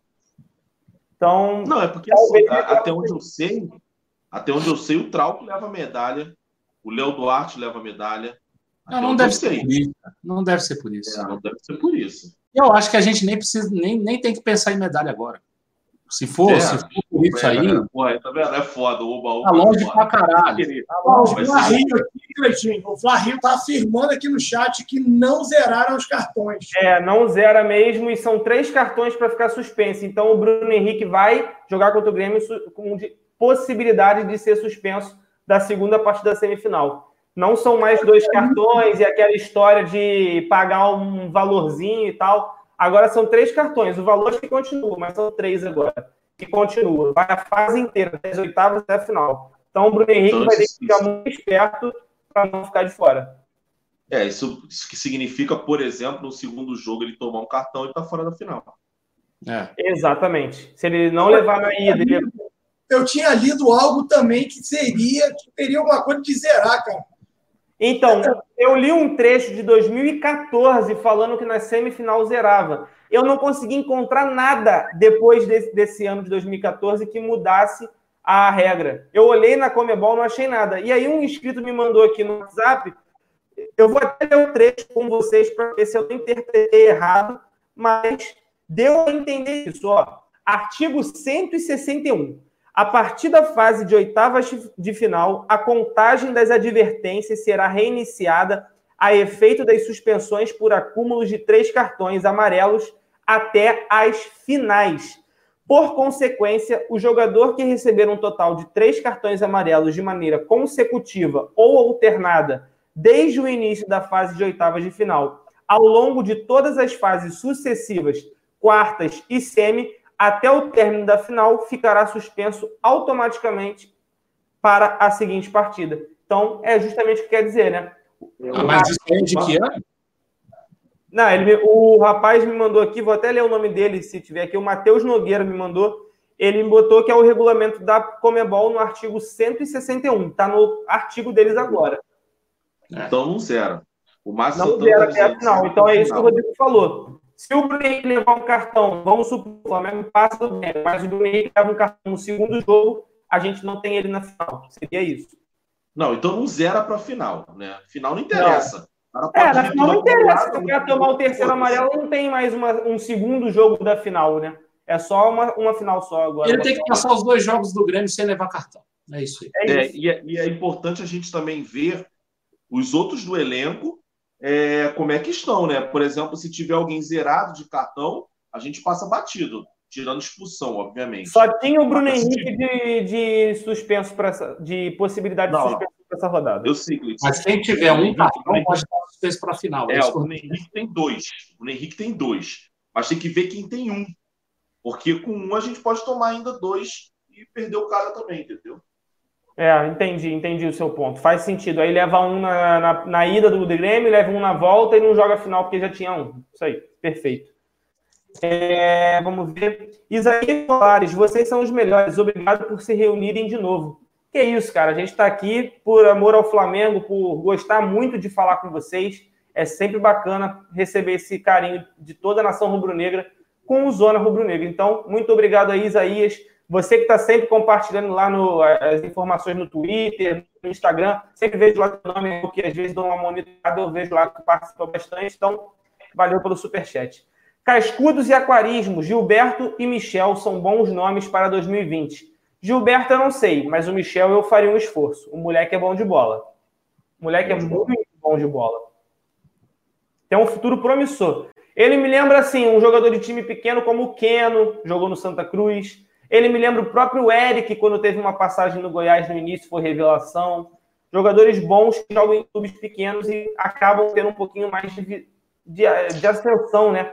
Frente aos demais. Até porque o cara joga do lado do Vaz, né? Do mesmo time. Então não é difícil ele ser melhor que alguém. Fala aí, Alan. Caralho, Deixa eu pegar um comentário aqui. Ah. Foi mal, Rodrigo. Fala aí, Rodrigo. Não, tranquilo, não, não, não ia falar do Vasco. Pegar um comentário aqui do João Holanda, porque isso aí é uma coisa que a gente vem batendo nessa tecla aqui, cara, e eu acho que é muito pertinente. A linha, a linha alta e de impedimento parece estar cada vez mais automatizadas e sincronizadas. Todo lance que poderia ser de perigo deles, a gente fica que estava claramente, a gente vê, né? Deve ser que estava claramente impedido. Ou seja, galera, foi aquilo que a gente cansou de alertar aqui. A evolução vai ser gradativa. Uma hora isso vai chegar. Aquelas malditas bolas enfiadas nas costas vai acabar, vai diminuir. Então, não que esteja 100% ainda. O JJ se descabela ali no canto do campo, tentando acertar isso. E aí, todo jogo, e parece até algo redundante aquela mesmice. Ah, o Rafinha fica, calma, mister, calma, mister, calma, mister. Mas é, é porque o cara é dele, irmão, ser intenso, porque o cara ele fica brigando para ter a perfeição junto ao elenco, galera. A linha está evoluindo defensiva. Não Marcão? Fala aí, complementa. Acho que a linha evoluiu tanto que a gente não reclama mais. A gente já tem bons jogos que não fala da linha defensiva. Não leva a bola nas costas laterais. Já tem um bom tempo. Um bom tempo. Se a gente pegar os últimos gols que a gente levou, a gente levou um gol de cabeça contra o Vasco, levamos um gol de cabeça hoje. O que mais? Aí, aí tem o jogo do Bahia. Teve três contra o Bahia, mas aí a vaca. O jogo do Bahia é uma loucura, cara. O jogo do Bahia, a gente tinha acabado de sair numa quarta-feira, cara, que esgotou o time, tanto fisicamente como mentalmente, e a gente tomou um gol e depois o, o, o... tomamos um gol na linha. Tá aí. A gente tomou o primeiro gol lá, que o Tuller dá uma vacilada na linha. E aí o segundo gol a gente entrega para os caras e aí acabou o jogo. Mas então, desde o jogo do Emelec, então a gente não leva um gol é, é, é, com, esse, com, essa bola né, em profundidade. As bolas em profundidade pararam de ser, pelo menos por enquanto, pararam de ser uma preocupação para a gente, né? Eu e o Alan, a gente falava muito dessa bola em profundidade. É, eu tinha bastante medo dela, eu tinha bastante receio. Hoje, até que eles tentaram algumas bolas em profundidade, mas não era uma bola para o cara correr na frente. Era uma bola até para o guerreiro a parar. Coisa que a gente viveu aí dois, três anos também. E como aqui, lá também não virou nada. Então, assim, ele domina, é, algumas ele consegue dominar, chorou igual chorava aqui também. E isso porque ninguém deu uma dedada nele, igual o Rodrigo lá no do Vasco. Então, é, só estava faltando isso aí. É, hoje, hoje, a gente não sofreu nenhuma bola em profundidade, a gente não vem sofrendo tanto, e isso também é um ponto de, de atenção, é um ponto de evolução desse time. Ó, uma e... mensagem muito bacana, que foi até um ponto que eu queria ter falado com vocês e eu não falei, e aí a gente pode comentar sobre, eu quero até passar minha opinião também. O Flario mandou: Alan, o JJ errou em tirar o Everton Ribeiro e colocar o Berrio. Para mim, quem era para sair era o Arrascaeta, que estava apagado, mas por como tudo tem dado certo, ele deu o passe para o Arrascaeta, para o Bruno Henrique e o gol do Gabigol. No final ficou meio emboladinho, mas deu para entender. E aí eu vou passar para o pessoal para saber se, ele, se, eles concordam com a substituição, com a saída do Everton Ribeiro e a entrada do Berrio, em vez de ser o Arrascaeta, com uma frase que o Galvão falou durante a transmissão. O Arrascaeta está apagado, mas em um momento ele pode ser decisivo. E ele foi. E aí vocês é, podem degladiar. É porque, é porque a galera, a galera chegou um determinado momento em que a gente estava rifando a bola. Teve um bico do Rodrigo Caio para lugar nenhum. O Arrascaeta fez diferente. Ele podia ter bicado aquela bola, estava na marcação. Ele, ele realmente agiu de forma inteligente e já lançou o Bruno Henrique. Arrascaeta é o tipo de jogador que, em momentos decisivos, eu não tiraria. Eu não tiraria porque é o, é o, é o ponto de equilíbrio de todo esse esquema do, do, do Jorge Jesus. Só lembrar é, a Globo está explorando bem o Flamengo, né? Hoje, a, o jogo para todo o Brasil e no final de semana, Palmeiras e Flamengo também vai ser passado para todo o Brasil, tá? É, e dois, vocês estão, vocês estão esquecendo, a gente ganhou do time que tem como dirigente o Rodrigo Caetano, né? Já acabou? É. Por aí. Bem lembrado, Rodrigão. Nem lembrava desse. Cara, eu nem lembro. Sabe por que, que não precisa nem lembrar? É tão insignificante. Fez tanta merda quando passou por aqui, Rodrigão, que para mim, meu brother, cara, é um bostão. Então, acho que é lembrar o nome dele e do baba amor dele lá, o seu André Xavier. que ficou aí Qual repetindo é, mano? news. Não, mano. Né, meu parceiro? É? Se tu der um tiro no saco do Rodrigo Caetano, tu acerta o olho dele, mano. Vamos parar, parceiro. Segue ali o jogo. Aí, né? E aí, eu, Cleitinho, eu acho que a substituição não foi errada, mas eu vejo também questões físicas, tá? O Everton Ribeiro tinha sentido ali o pé, aquele pezinho dele ali me incomoda, porque eu sei que ele não está 100% ainda, é um jogador diferenciado, e é, eu já havia pedido o Berril. E surpreendam-se, sim. Eu achei que o jogo, depois que o Inter veio para cima do Flamengo, ia ficar aberto, exposto ali para a velocidade do Berril. Esse é um tipo de partida que a gente tem que utilizar o Berril. Por quê? Porque tem mais campo, para meter uma bola, esses bicos aí, igual o Rodrigão citou aí do Rodrigo Caio, pro além, é pro Berril sair correndo igual um maluco, por mais que ele tenha diminuído muito a velocidade. Não sei se você É, concorda. Ele não está mais tão veloz como ele sempre foi. Teve uma hora que ele pegou uma bola que era só ele dar um bico e correr que ninguém ia alcançar ele. Lembrando que ele chegou já com, com, sei lá, 30 minutos do segundo tempo que ele entrou. Não, até Porra. mais, Rodrigo. Talvez mais. Ah, é? Eu tô achando o Negão muito travado. Pô, antigamente ele dava um bico, ele, ele é ruim, né? Ele tecnicamente ele é fraco. Mas ele dava um bico e ninguém alcançava. Hoje eu tô achando que ele tá muito reprimido. mano. Rodrigão, teve, teve, teve um pique, ele e o Arão. Olha como é que as coisas estão mudadas, meu brother. Disseram que ele e o Arão, fazendo no, no ninho pique, viado. O Arão ganhou do Berril na corrida. O que, que tu acha disso? É um problema. O Berril, quando veio contratado aqui, era um dos jogadores mais velozes do mundo, não era? É. Segundo. Ah, não sei se, se é real, né? Mas realmente. Agora, agora não, mas agora a gente tem o Bruno Henrique. Agora é o Bruno Henrique. Pela FIFA é o Bruno Henrique. Relaxa. Eu acho, eu, acho, eu acho, eu acho a questão do Berril mais na tomada de decisão do que física. Ah, essa bola que ele era só dar um tapa, você vê que ele fica ele fica hesitando, hesitando, hesitando, e eu aqui em casa, vai, vai, vai, leva essa bola pro fundo. É, sai com essa porra daqui. E ele estava ali mais ou menos na intermediária de ataque do Flamengo e ele fica hesitando, hesitando, e aí ele, ele nem parte, né? Ele toca a bola para trás. É, acho que falta é a tomada de decisão, é confiança. É botar a bola, ganhar a primeira corrida do cara e falar, ah, cara, aqui dá para ir. Foi o lance do gol do, do, do Gabigol, inclusive no primeiro jogo. É, um, é uma bola que ele ganha na corrida e consegue passar para trás. Acho que ele precisa tentar mais. Acho que é, que é praticamente é isso aí.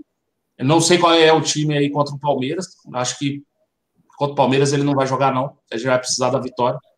Mas contra o Havaí, certamente, ele, eu acho que ele joga, viu? Não sei, não. O Everton Ribeiro, eu acho que saiu justamente porque, por conta que o Alan falou. Ele sente o pé, ele dá uma mancadinha, é, e aí a gente sabe que ele não está 100% ainda. E aí ele sai para a entrada do, do Berril. Era um cara de velocidade, a gente- o jogo estava pedindo esse cara de velocidade também. Então, não achei a substituição errada, não. É, É. o Arrascaeta-. Poderia sair o tipo, cara de Arrascaeta. velocidade, Marcão. Se tivesse Oi? no lugar do Bruno Henrique, ele não tinha dado aquele passe, não.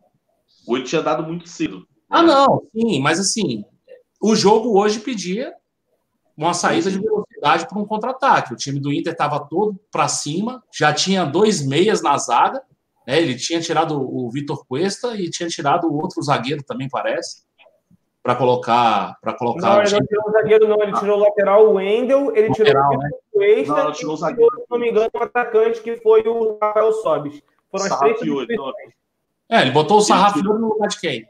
do Do Cuesta. zagueiro, do Cuesta.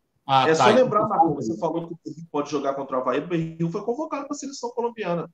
Tá fora Ah, do então jogo. vai perder o jogo do... e justamente o jogo do Havaí, né? Então tá É assim, isso aí. Arrascaeta, Bruno Henrique e Berril. Inclusive, o Berril enfrenta o Bruno Henrique, em tese, né? Caso joguem pelas seleções, porque um dos jogos da seleção é contra a Colômbia. Então, eles podem se enfrentar. Acho bem difícil esse encontro lá. É, eu também acho que o Bruno Henrique não deve nem jogar.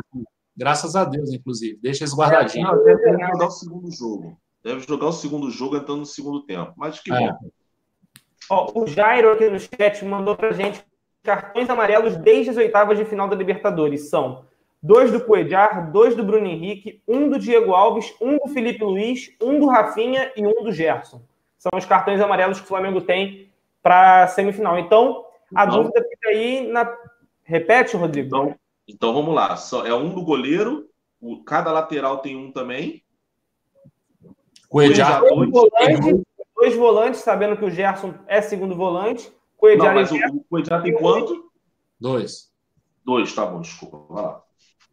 São esses é, aí. Complicado. Obrigado, Jairo, aí, que passou pra gente. E também tem gente mandando o, o artigo da, da Comebol das regras aqui da, com PDF no chat. Não tô conseguindo pegar. É o Gabriel Góes que me mandou. Me manda lá, cara, e me fala qual é o artigo que eu pego aqui certinho.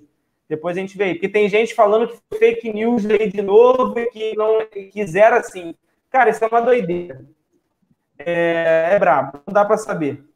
Ó, na semi não zera, vai zerar não, que não sei o quê.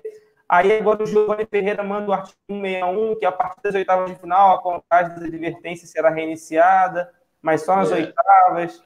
É, é muita que, assim, se querem fazer igual a Europa, Europa você tem que preservar o seu grande evento. Eles querem fazer um jogo como grande evento da América do Sul. E aí você vai entrar no mesmo erro de uma Copa do Mundo que acertou isso. Né? Para quem não sabe, em 2002, o craque da seleção alemã né, estava fora, que era o, o Balak. Né? E aí eles viram a merda que eles fizeram e começaram a zerar a partir da semifinal para não deixar ninguém de fora da final, porque aí você estraga o evento. Para mim é um erro. Você de repente ficar fora o Gabigol. Vamos supor que até lá o Gabigol seja um artilheiro da Libertadores. Aí você fica sem um artilheiro da Libertadores na final. Estou dando um exemplo, tá? O Gabigol não entra nesse quesito porque não tem cartão. Perfeito. É, cadê, cadê, cadê? Onde é que eu parei? Que eu nem lembro mais agora. Ah, foi aqui. Olinto Neto, o Flamengo vai estar na final. Abraços de Portugal. Valeu, Olinto. Bringa, bringadão. Brigadão, cara, pelo seu superchat. é, e valeu pela força aí de Portugal. Tem muita gente de Portugal acompanhando Zona. A gente fica muito feliz. Até mais cedo tinha o pessoal aí, como Nuno, tinha um cara falou que estava feliz pela gente, porque ele era torcedor do Benfica e sabe da capacidade do JJ em transformar equipes. E ele estava feliz pelo Flamengo ter se classificado e feliz pela gente. Então, é muito bacana isso, cara. É muito legal ver esse tipo de reconhecimento. Muito obrigado, tamo junto. O ADV. É, vieram para cá, vieram para cá, fuderam com a vida. Fala aí, Vieram para cá, fuderam com a vieram para cá, fuderam com a vida dos índios, mas a gente gosta deles. É só lembrar uma coisa: é, o Everton Cebolinha, o Everton Cebolinha pode ser vendido, tá? A janela ainda está aberta. O Atlético de Madrid se mostrou interessado em comprar o Everton Cebolinha. Pode ser que a gente enfrente o Grêmio e ser o principal jogador deles. Pode Eu não vou liberar. Não vão liberar. O cara, o cara quer sair dinheiro, Alan. Tudo bem, Alan, mas. Cara... Alan, Alan, eu vou te falar por que, que eles liberam. Um nome, Luan. Que Luan, cara? Que Luan, Perderam. Os caras já levaram o em 2017. Pode ser. Calma aí, calma aí, calma aí, Cleiton. Vamos lá. Você lembra que o Palmeiras vendeu também o a merda do Jesus lá, que para mim nunca foi essa Coca-Cola toda aí, e só liberou o cara depois lá na frente? Cara, vender pode pode fechar o contrato e tudo, mas eu não acredito. Cebolinha é o principal jogador do Grêmio em 2019. É o cara de um ponto de desequilíbrio. Ah, vai chegar a proposta lá de 45, 50 milhões de euros, que é quanto o Grêmio pede pelo jogador. Beleza. Eles vão tentar manter o cara, pelo menos, pelo menos, até o final da Libertadores, galera. É, acho que, acho que força eles vão fazer. Agora. É, eu, eu concordo. Dependendo da onde, da onde que vem, cara, a proposta, não sei. É, o Grêmio, o Grêmio ele não tem o poder financeiro que a gente tem, não, tá? Então é. O Grêmio recusou. Cara, se chegar, se chegar uma proposta aí de primeiro nível, Espanha, não, não. Inglaterra. O Grêmio, recusou, o Grêmio recusou proposta da China, que o próprio jogador também recusou. É, porque ele não vai tá querer. esperando uma proposta da Europa. É. E tá querendo Agora, Europa. Se vier Europa, primeiro nível, Espanha, é. Inglaterra, França, França o PSG só. Mas assim, se vier Espanha. Oi? O jogador vai fazer força para sair, porra. Cara, vai pegar primeiro. Fica muito difícil. Segurar.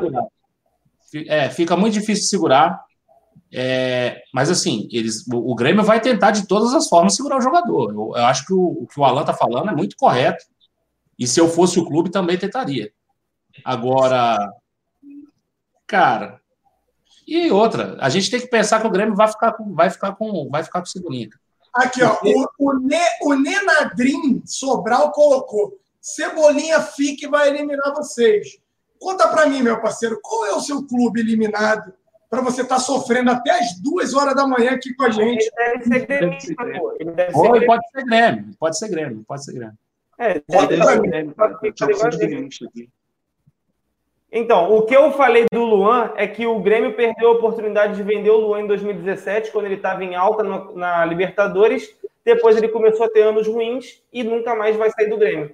Se sair, vai sair para dentro do Brasil mesmo. O, o, Grêmio, inclusive, tentou fazer uma troca entre ele e Thiago Neves no início do ano, né, com o Cruzeiro. Ele não, não aceitou.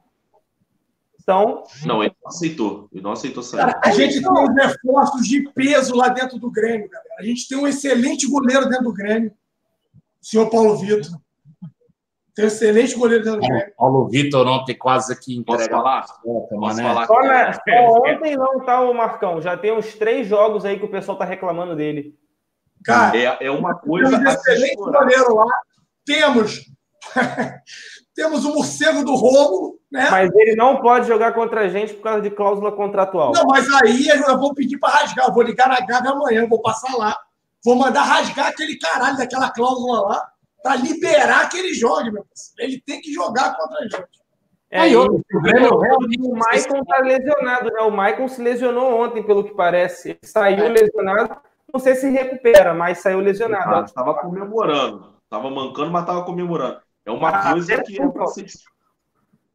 é, é uma coisa a ser explodida. Caralho.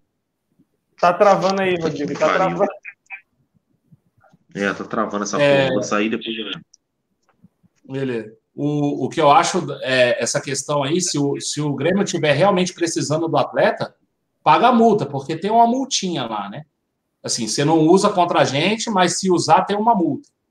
Se o Grêmio está precisando do atleta, vai pagar a multa, cara. Então, eu não sei, eu não sei como é que tá a questão do, do, do Rômulo lá, não sei se está jogando muito pouco, falar, mais ou menos. Vou falar pelo que eu vi ontem. É óbvio que a gente não pode julgar por um jogo. Entrou ontem no primeiro tempo, aos 30 e pouco, e não jogou mal, tá?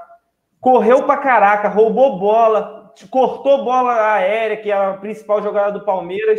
Não jogou mal, mas é o que eu tô falando. Um jogo, não dá pra falar. É, eu, não sei, eu não tenho acompanhado ele lá, cara, sinceramente.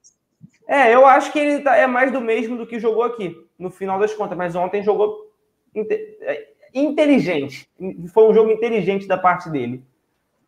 Vamos lá, tem mais superchat aqui para ler ainda.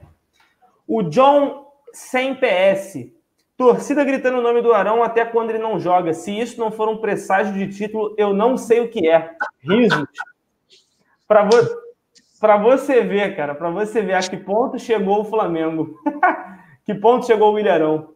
Não, é a transformação, galera. É, é a capacidade que um bom treinador tem de mudar e desenvolver jogador. É isso. É, se a gente acha que, que, o, que o treinador não tem capacidade de mudar um, né, mudar a forma de jogo, ou até mesmo de, de, de ensinar um jogador que já está formado. A gente for ver aí, o Ilharão já tem vinte e tantos anos, cara. Então, assim, é um jogador que já está formado.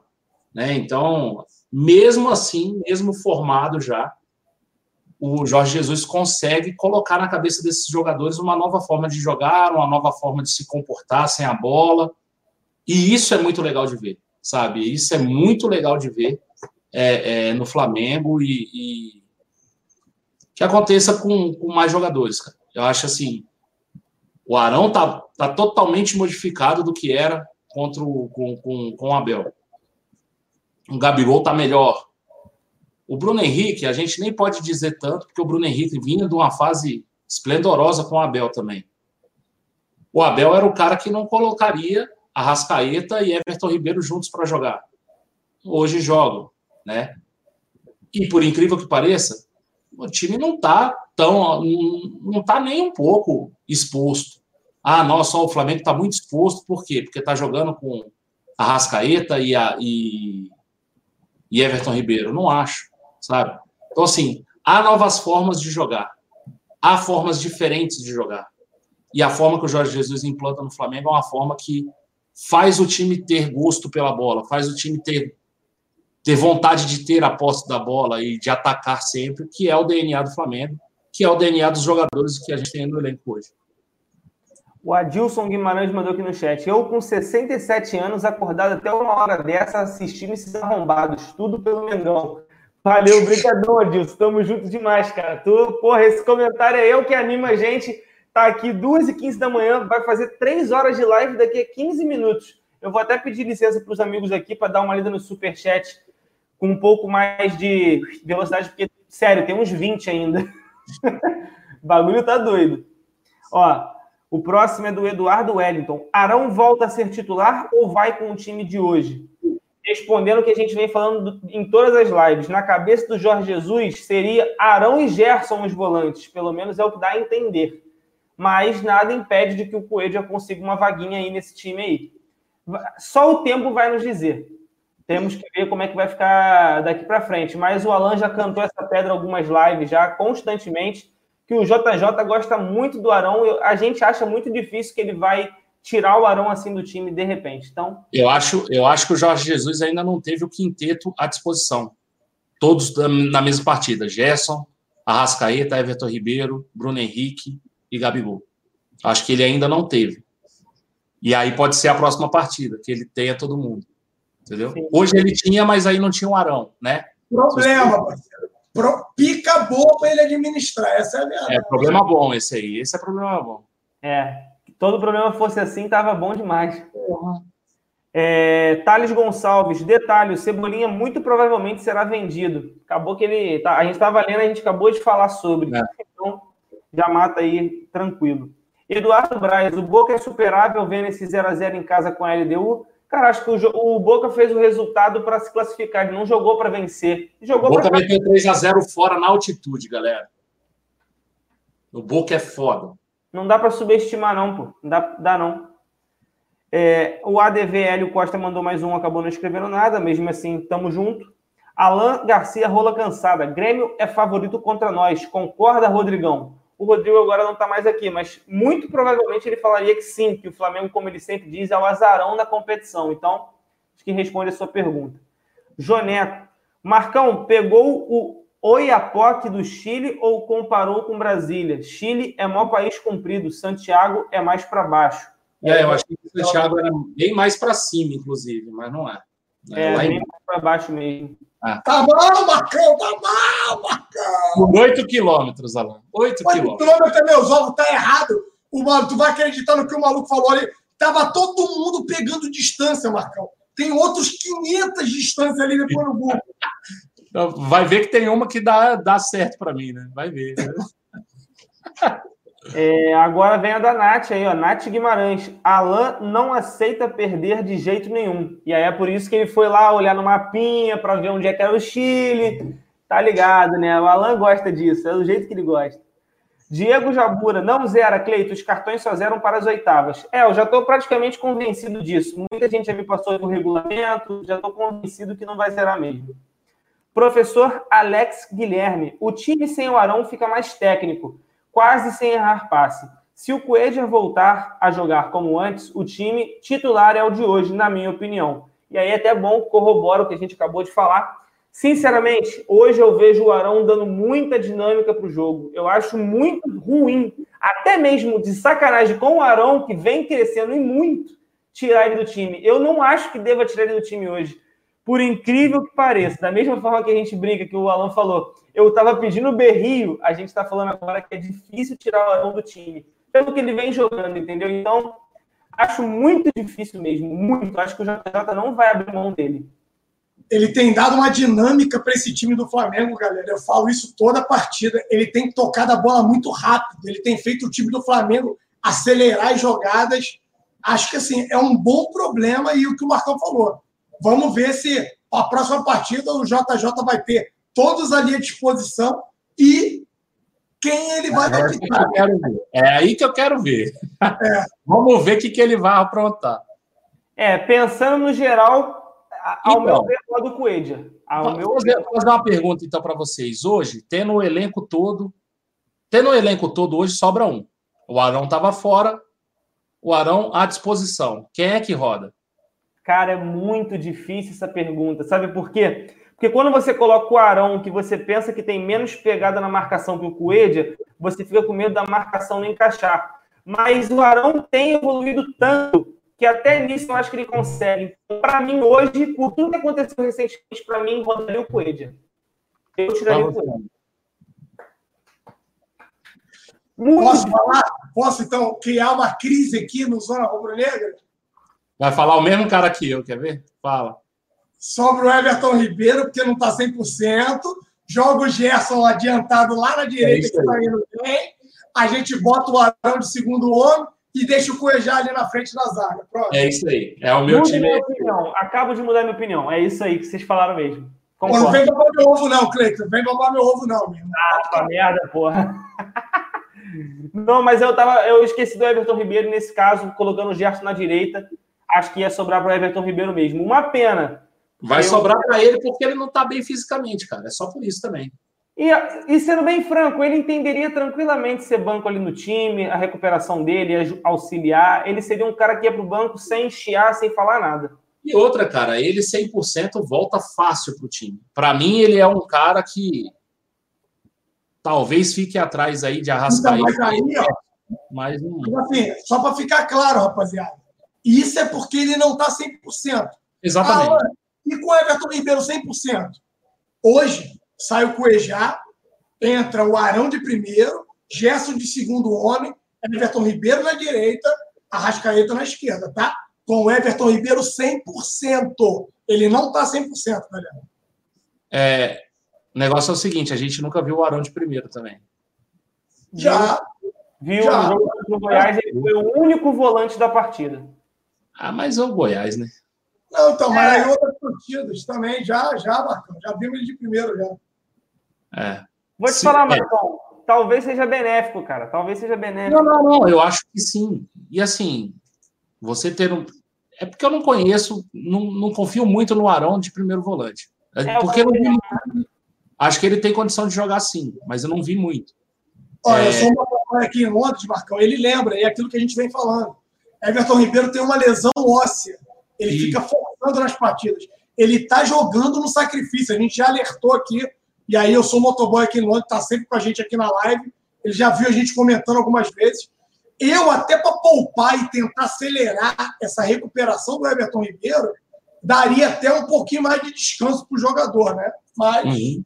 É, eu acho que ele 100% ele não fica fora desse time de jeito nenhum. De não jeito nenhum. É o que tu falou, Marcão. Ele só tá atrás do Arrascaeta e do Gerson. E para não falar que tá atrás, estão assim, ó, tá um do lado do outro. Os 3 é. 100%, duvido, filho. Duvido. Agora, a gente está falando de bancar o Everton Ribeiro porque não tá 100%. Cara, é muito bom ter o time que a gente tem. Cara, que, a que ponto chegamos? Essa é a verdade. Aí, mais uma vez, essa caralho de frase, filha da puta. Demorou, mas chegou, pô, Cleiton. Demorou, mas chegou. O Pedro Carlos aqui também no chat botou Everton Ribeiro 100% é o melhor jogador do Flamengo, galera. Antes dele ter essas lesões, no primeiro semestre ele vinha arrebentando com a bola. Depois ele teve aquele problema lá no calcanhar de Aquiles, aí teve também essa, essa lesão óssea, e aí ele teve uma queda de rendimento, cara. Esse que foi o problema. É, o Rodrigão deu perdido, tá? Ó, tá... O Iker Lixão Maldoso falou aqui, ó, classificação para as semis rende quanto ao clube financeiramente falando? Cara, eu não sei, eu posso até procurar aqui, mas eu não sei. Não é sei menos não. do que a Copa do Brasil. Ah, mas era importante passar, Cleitinho, vai por mim. Não, não. Por um todo, não estou nem falando financeiramente. Vai gerar, vai, mas por um não, todo. Não, mas financeiramente eu digo também, porque assim, eu e Marcão, a gente estava a gente que vem acompanhando as finanças pelo investimento que o clube fez. É, ó, o Fael Maluco. O Fael Maluco botou 5. O LCF também botou 7,5 milhões. Deve ser mais ou menos isso aí de premiação. A Angélica Mello botou 7,2 milhões. Deco Costa botou 6 milhões de doletas. Com a doleta em alta, hein, parceiro? 4 reais, né, Marquito? 4,15, é. 4,19.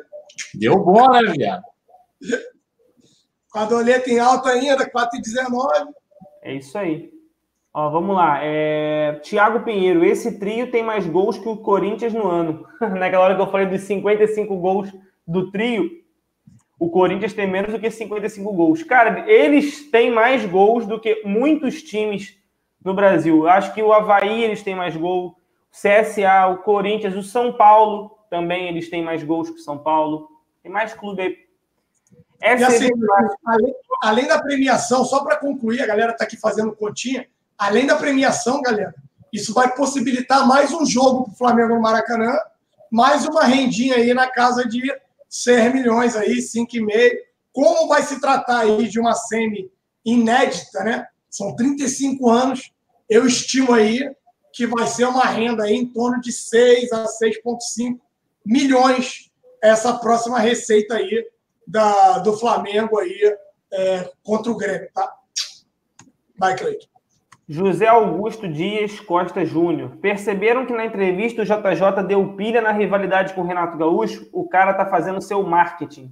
Cara, é muito legal ver isso, sabe por quê? Amanhã, se o Renato for falar, o Renato também vai falar alguma coisa, e aí vai ficar. Só que no final a gente sabe que é tudo na brincadeira, é tudo pelo, pelo esporte, eu diria assim. Pode até ter uma, uma alfinetadinha, mas não, não sei não, Alan, não sei não. Eu não acho que ele, eu não acho que ele falou nada demais não, cara. Ele falou, ó, eu respeito a opinião do Renato, mas eu acho que o Flamengo é o time que mais joga. E cara, na boa, bem ou mal, isso também tem tem repercussão dentro do vestiário. E eu acho que o Jorge Jesus é muito esperto. É muito malandro para isso aí. Aquela sabe? cabeleira branca ali no, no é. E ele sempre foi polêmico, Marcão. Na Europa, ele sempre gostou disso. Né? Ele sempre, sempre gostou. Ele sempre fez isso lá na Europa, lá em Portugal. Ele sempre teve esses arranca-rabos, sim. Vocês acham que ele não ia perder a oportunidade de botar o Renato no lugar dele e falar: diminui, bebê, diminui, tá com muita marrinha, diminui. Porque, assim, ah. na boa, convenhamos, o Grêmio é sim uma boa equipe, tem que ser respeitado, mas ele tem uma dependência muito grande de um único jogador, o Cebolinha. O Cebolinha tem que estar numa noite maestral, numa noite maravilhosa. Ah, e o Flamengo? O Flamengo hoje, ele tem um quarteto poderoso. Então, ele diminui essa autodependência de apenas um único jogador. Por quê? Você tem outros jogadores que acabam influenciando. O que, que o Grêmio tem de muito forte? A zaga. Tem dois jogadores ali na zaga que são muito bons. Tem o Jeromel e o Kahneman. Dois putas zagueiros. Jogam demais. Temos que respeitar a questão da zaga dos caras. Perderam o Michael, pelo que o Cleito falou aí. Saiu contundido. É um outro grande volante. Um líder ali dentro, é, ali para o Renato Gaúcho, é um líder ali, é, é o Felipe Melo mais contido, vamos colocar assim, do time do Grêmio. Não sei quanto tempo esse cara vai estar afastado. Tem muito tempo para ele se recuperar. O jogo só vai acontecer em outubro. Até lá, esse jogador deve estar recuperado. Mas o Flamengo tem mais opções táticas. Então, Renatão, ó, segura tua marimba aí, bebê. Segura tua onda aí. E eu acho que esse conflito é bom, tá? Eu acho que é válido. Só para complementar a informação, são 7 milhões para quem chega na semifinal, tá? Acabei de fazer é. a soma. 1 milhão 750 mil dólares, né, Marcão? E aí a final é 12 milhões para o campeão e 6 milhões para o vice. É, aí você vai, aí você tem que somar. A primeira fase gera 3 milhões, as oitavas 1.05, as quartas 1.2, as semi 1.7 milhão de euros, de, de dólares. E o dólar em alta, como o Alan falou ali, o dólar em alta. É. Então dá 7 milhões de, de dólares. Mas tem que ver se paga logo, né? Se paga de imediato ou acumula tudo, eu acho que vai. Não, eu acho que paga de imediato, lá. Eu acho que paga de imediato. Não, se pagar de imediato, a gente vai receber 1,75 só, porque é o que, que vale pela semifinal. Perfeito, perfeito. Então vamos lá. É, o SCG Fácil. Tô bebaço, é tudo nosso. Vou para o Chile e seremos campeões dessa bagaça. Isso aí, vamos ter Todo mundo feliz, mas tem o Grêmio, como o Marcão bem disse, tem o Grêmio. Bacana, FG, vamos combinar aí que a gente vai se esbarrar lá de novo. A galera de é, é Cuiabá, é. O SG Fácil é a galera lá de Cuiabá. Aquele abraço para a galera de Cuiabá. Nós vamos ficar junto e misturado aí, parceiro. Aí não, né? Lá no Chile, que é pertinho ali do Marcão, né, Marcão? Marcão que conhece. Para mim é mais longe do que para você, ó. Não, mas para você que conhece tudo do Chile, né, Marcão? Né, Porra, nada, nem a localização. Ó, o Joneco mandou aqui. O que muda o dólar em alta? O Mengão agora só compra em euro. É, mas o dólar em alta tá quase equiparado com o euro. Então a gente recebe bem e a gente ganha um caixa maior do que esperava. Então receber em dólar. Uma coisa é gastar em dólar e outra coisa é receber em dólar. Gastar no dólar em, dólar em alta é ruim em determinados casos, mas receber é sempre bom. É, o problema é que a gente está comprando o Gabigol por 18 milhões. e também euro. dólar é, é, euro. É euro ou é dólar? É euro, é euro. Euro está tá batendo 5,5. Aí. Tá dureza. Ah, tá. Eu achei que estava 4 e pouco ainda, por isso que eu falei equiparado, mas então, o euro já foi na, lá para o céu. É, Guilherme, volantes titulares, Cuejar e Arão e o Gerson. Já fizemos aqui a projeção, a gente tiraria o Everton Ribeiro quando não está 100% e na cabeça minha e do Alan, o, o Marcão não respondeu, eu acho. A gente tiraria o Coedjar. Seria o teu também, Marcão? Do quê? Como assim? O que sobraria com o Everton Ribeiro 100% para você também é o Coedjar? Mas só o Coedjar. Beleza. Euro 4,40, Marcão. O Diego Levino acabou salvando a gente aqui, ó. Negativo. Euro 4,40. 4,62. 4,62, Will. Acabei de olhar aqui. 4,64, é o Gutierrez. É, tem essa variação, galera. É, isso aí vai variar o centavinho. Isolada, Gerson veio para ser segundo volante, Arão para o JJ é primeiro, com um mês para o próximo jogo e sem a certeza do Coediar, vocês iriam treinar assim? Prefiro ter o Gerson como reserva para mudar o jogo em todas as posições do meio. O Gerson não pode ser reserva, irmão. Gerson, para mim. Tá jogando de bola. Gerson é igual o Gabigol, Bruno Henrique e Rascaeta. A fase dos quatro, filho não dá para bancar ninguém. É. Assim como não dá para bancar o Rodrigo Caio e o Pablo Mari. Assim como não dá para bancar o Felipe Luiz e o Rafinha. São jogadores unânimes. É. O Gerson Eu... é unânime. Né? Só falar um pouquinho do, do Gerson. Né? A gente passou por muitos jogadores e não falou do Gerson. Ah, eu Gerson... falei no, no, no é. top, né? É, ele estava tava, inclusive, entre, entre os seus tops. Fez uma puta partida de novo e agora jogando de segundo volante. O cara jogou de segundo volante. Jogou na posição que foi contratado. E jogou bem, de novo. Quando é que o Diego Alves vai machucar para ele agarrar um pouquinho e a gente vê se ele vai bem? não, é melhor não, melhor não. Melhor não, deixa quieto. É, falando nisso, uma boa parte do Diego Alves, apesar de não ter sido exigido, soube fazer a serinha dele ali. Nisso aí ele é bom. E a gente sempre reclamou no passado de, de goleiro que não sabia fazer isso. Diego Mas, Alves. Rapaz, Teve algum chute de direita dele ali que eu falei, não, de direita não, de direita não. não mas ele, ele, ele, Bahia, né? ele errou uma reposição, que ele tenta bater rápido de chapa, a bola para no meio de campo, no pé do jogador do Inter, só. Só. De resto... É, ele tem melhorado isso também, Marcão. Ele é. tem melhorado muito. Contra mas ele é muito, Bahia, ele muito. Ele é muito bom nisso, ele sempre foi muito bom. Uhum. É, a confiança dele está aumentando de novo. JJ tem muito mérito nisso também. Até num vídeo de, da Flá TV, no final do vídeo, quando eles estão no vestiário, ele abraça o JJ e a palavra dele é muito obrigado por tudo que você tem feito por mim. Então, só, só mostra quanto o JJ é brabo de grupo, né? cara é Joker, muito... Joker Benfica tá aqui, algum adébito aí do, do Benfica. Cara, tem muita gente de Portugal assistindo a gente aí, porque são admiradores aí do JJ, do treinador. Abraço para ele aí. Tamo junto. É, faltam três, hein, para a gente fechar nossa live. Lenildo Bezerra, é chato lembrar, mas o Caetano é puro fracasso.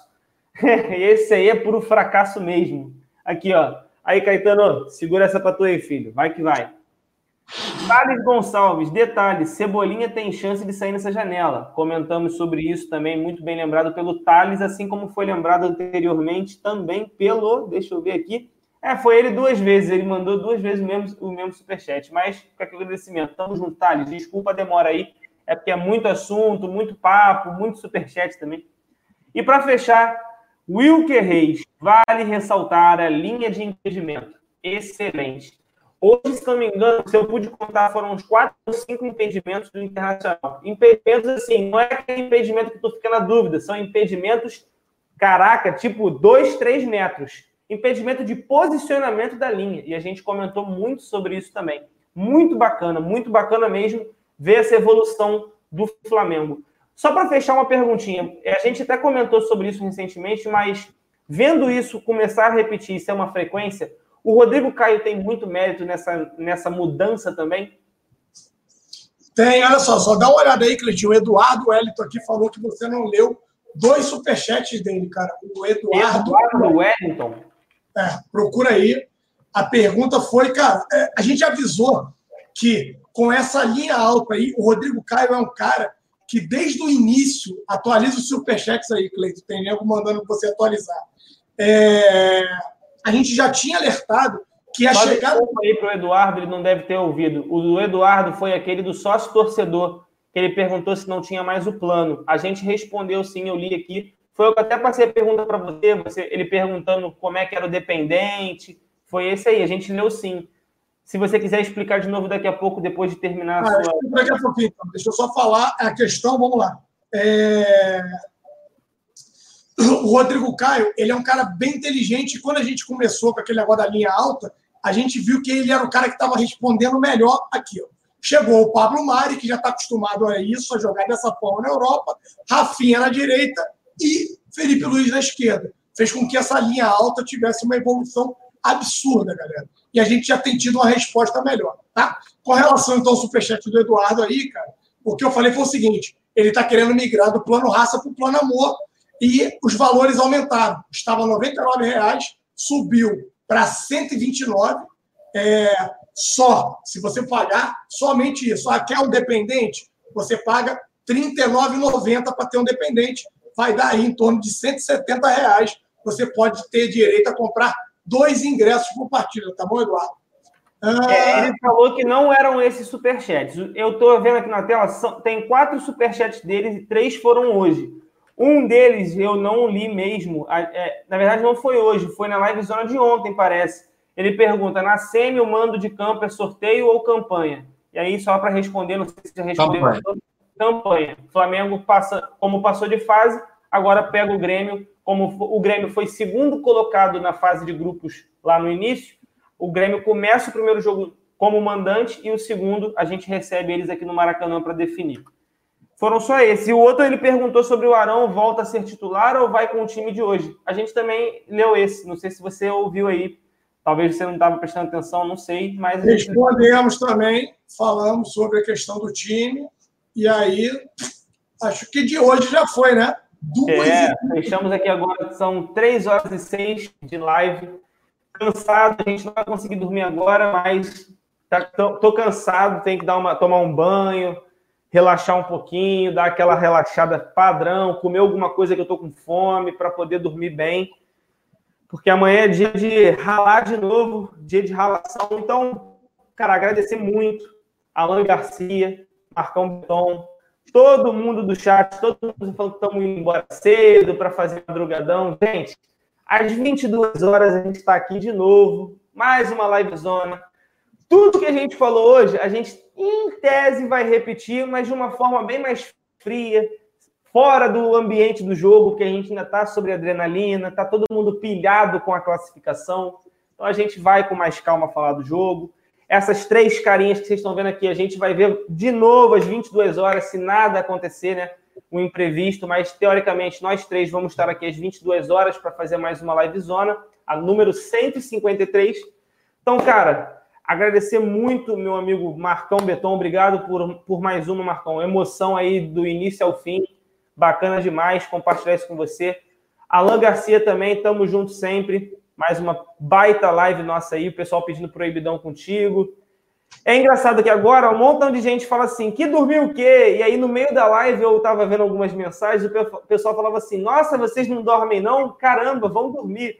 É, é muito engraçado a nação rubro-negra, né? Vocês são fantásticos. Então, para fechar, né, chave de ouro, vamos lá.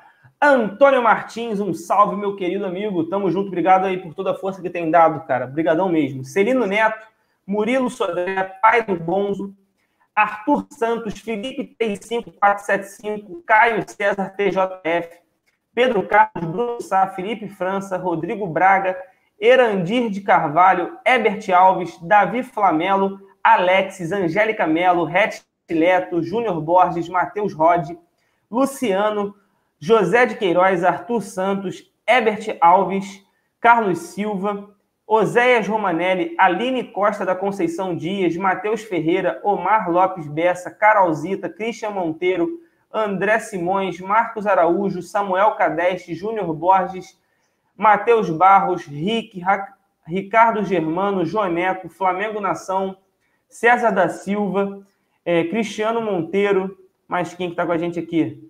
É, Lima, Led Led, chefe Rubens Diniz, Pati Rocha, Ricardo Germano, Curama, Samuel Cadeste, Pet Pé Frio, Ricardo Bersotti, Vitor Wallace, Bruno Correia. Cara, muita gente aí, a gente agradece de coração. E só para fechar a live com mais uma boa notícia, batemos o nosso recorde de visualizações em um mês. O nosso recorde era de 1 milhão e 100. A gente agora está com 1 milhão 160 mil visualizações no mês de agosto e ainda nem acabou. Então, agradecer a vocês, cara. Muito obrigado por mais esse recorde. Muito obrigado por estar com Zona Rubro Negra. Obrigado de coração. A gente faz isso por amor ao Flamengo e por carinho a vocês. E qualquer coisa, se a gente não conseguiu responder a sua pergunta, a sua dúvida, acabou a live, deixe o seu comentário aqui embaixo para poder participar. A gente vai responder com o maior prazer. E também nas redes sociais. No Twitter a gente responde sempre. No Instagram a gente está sempre interagindo com De Carona com o Zona, que amanhã tem mais um.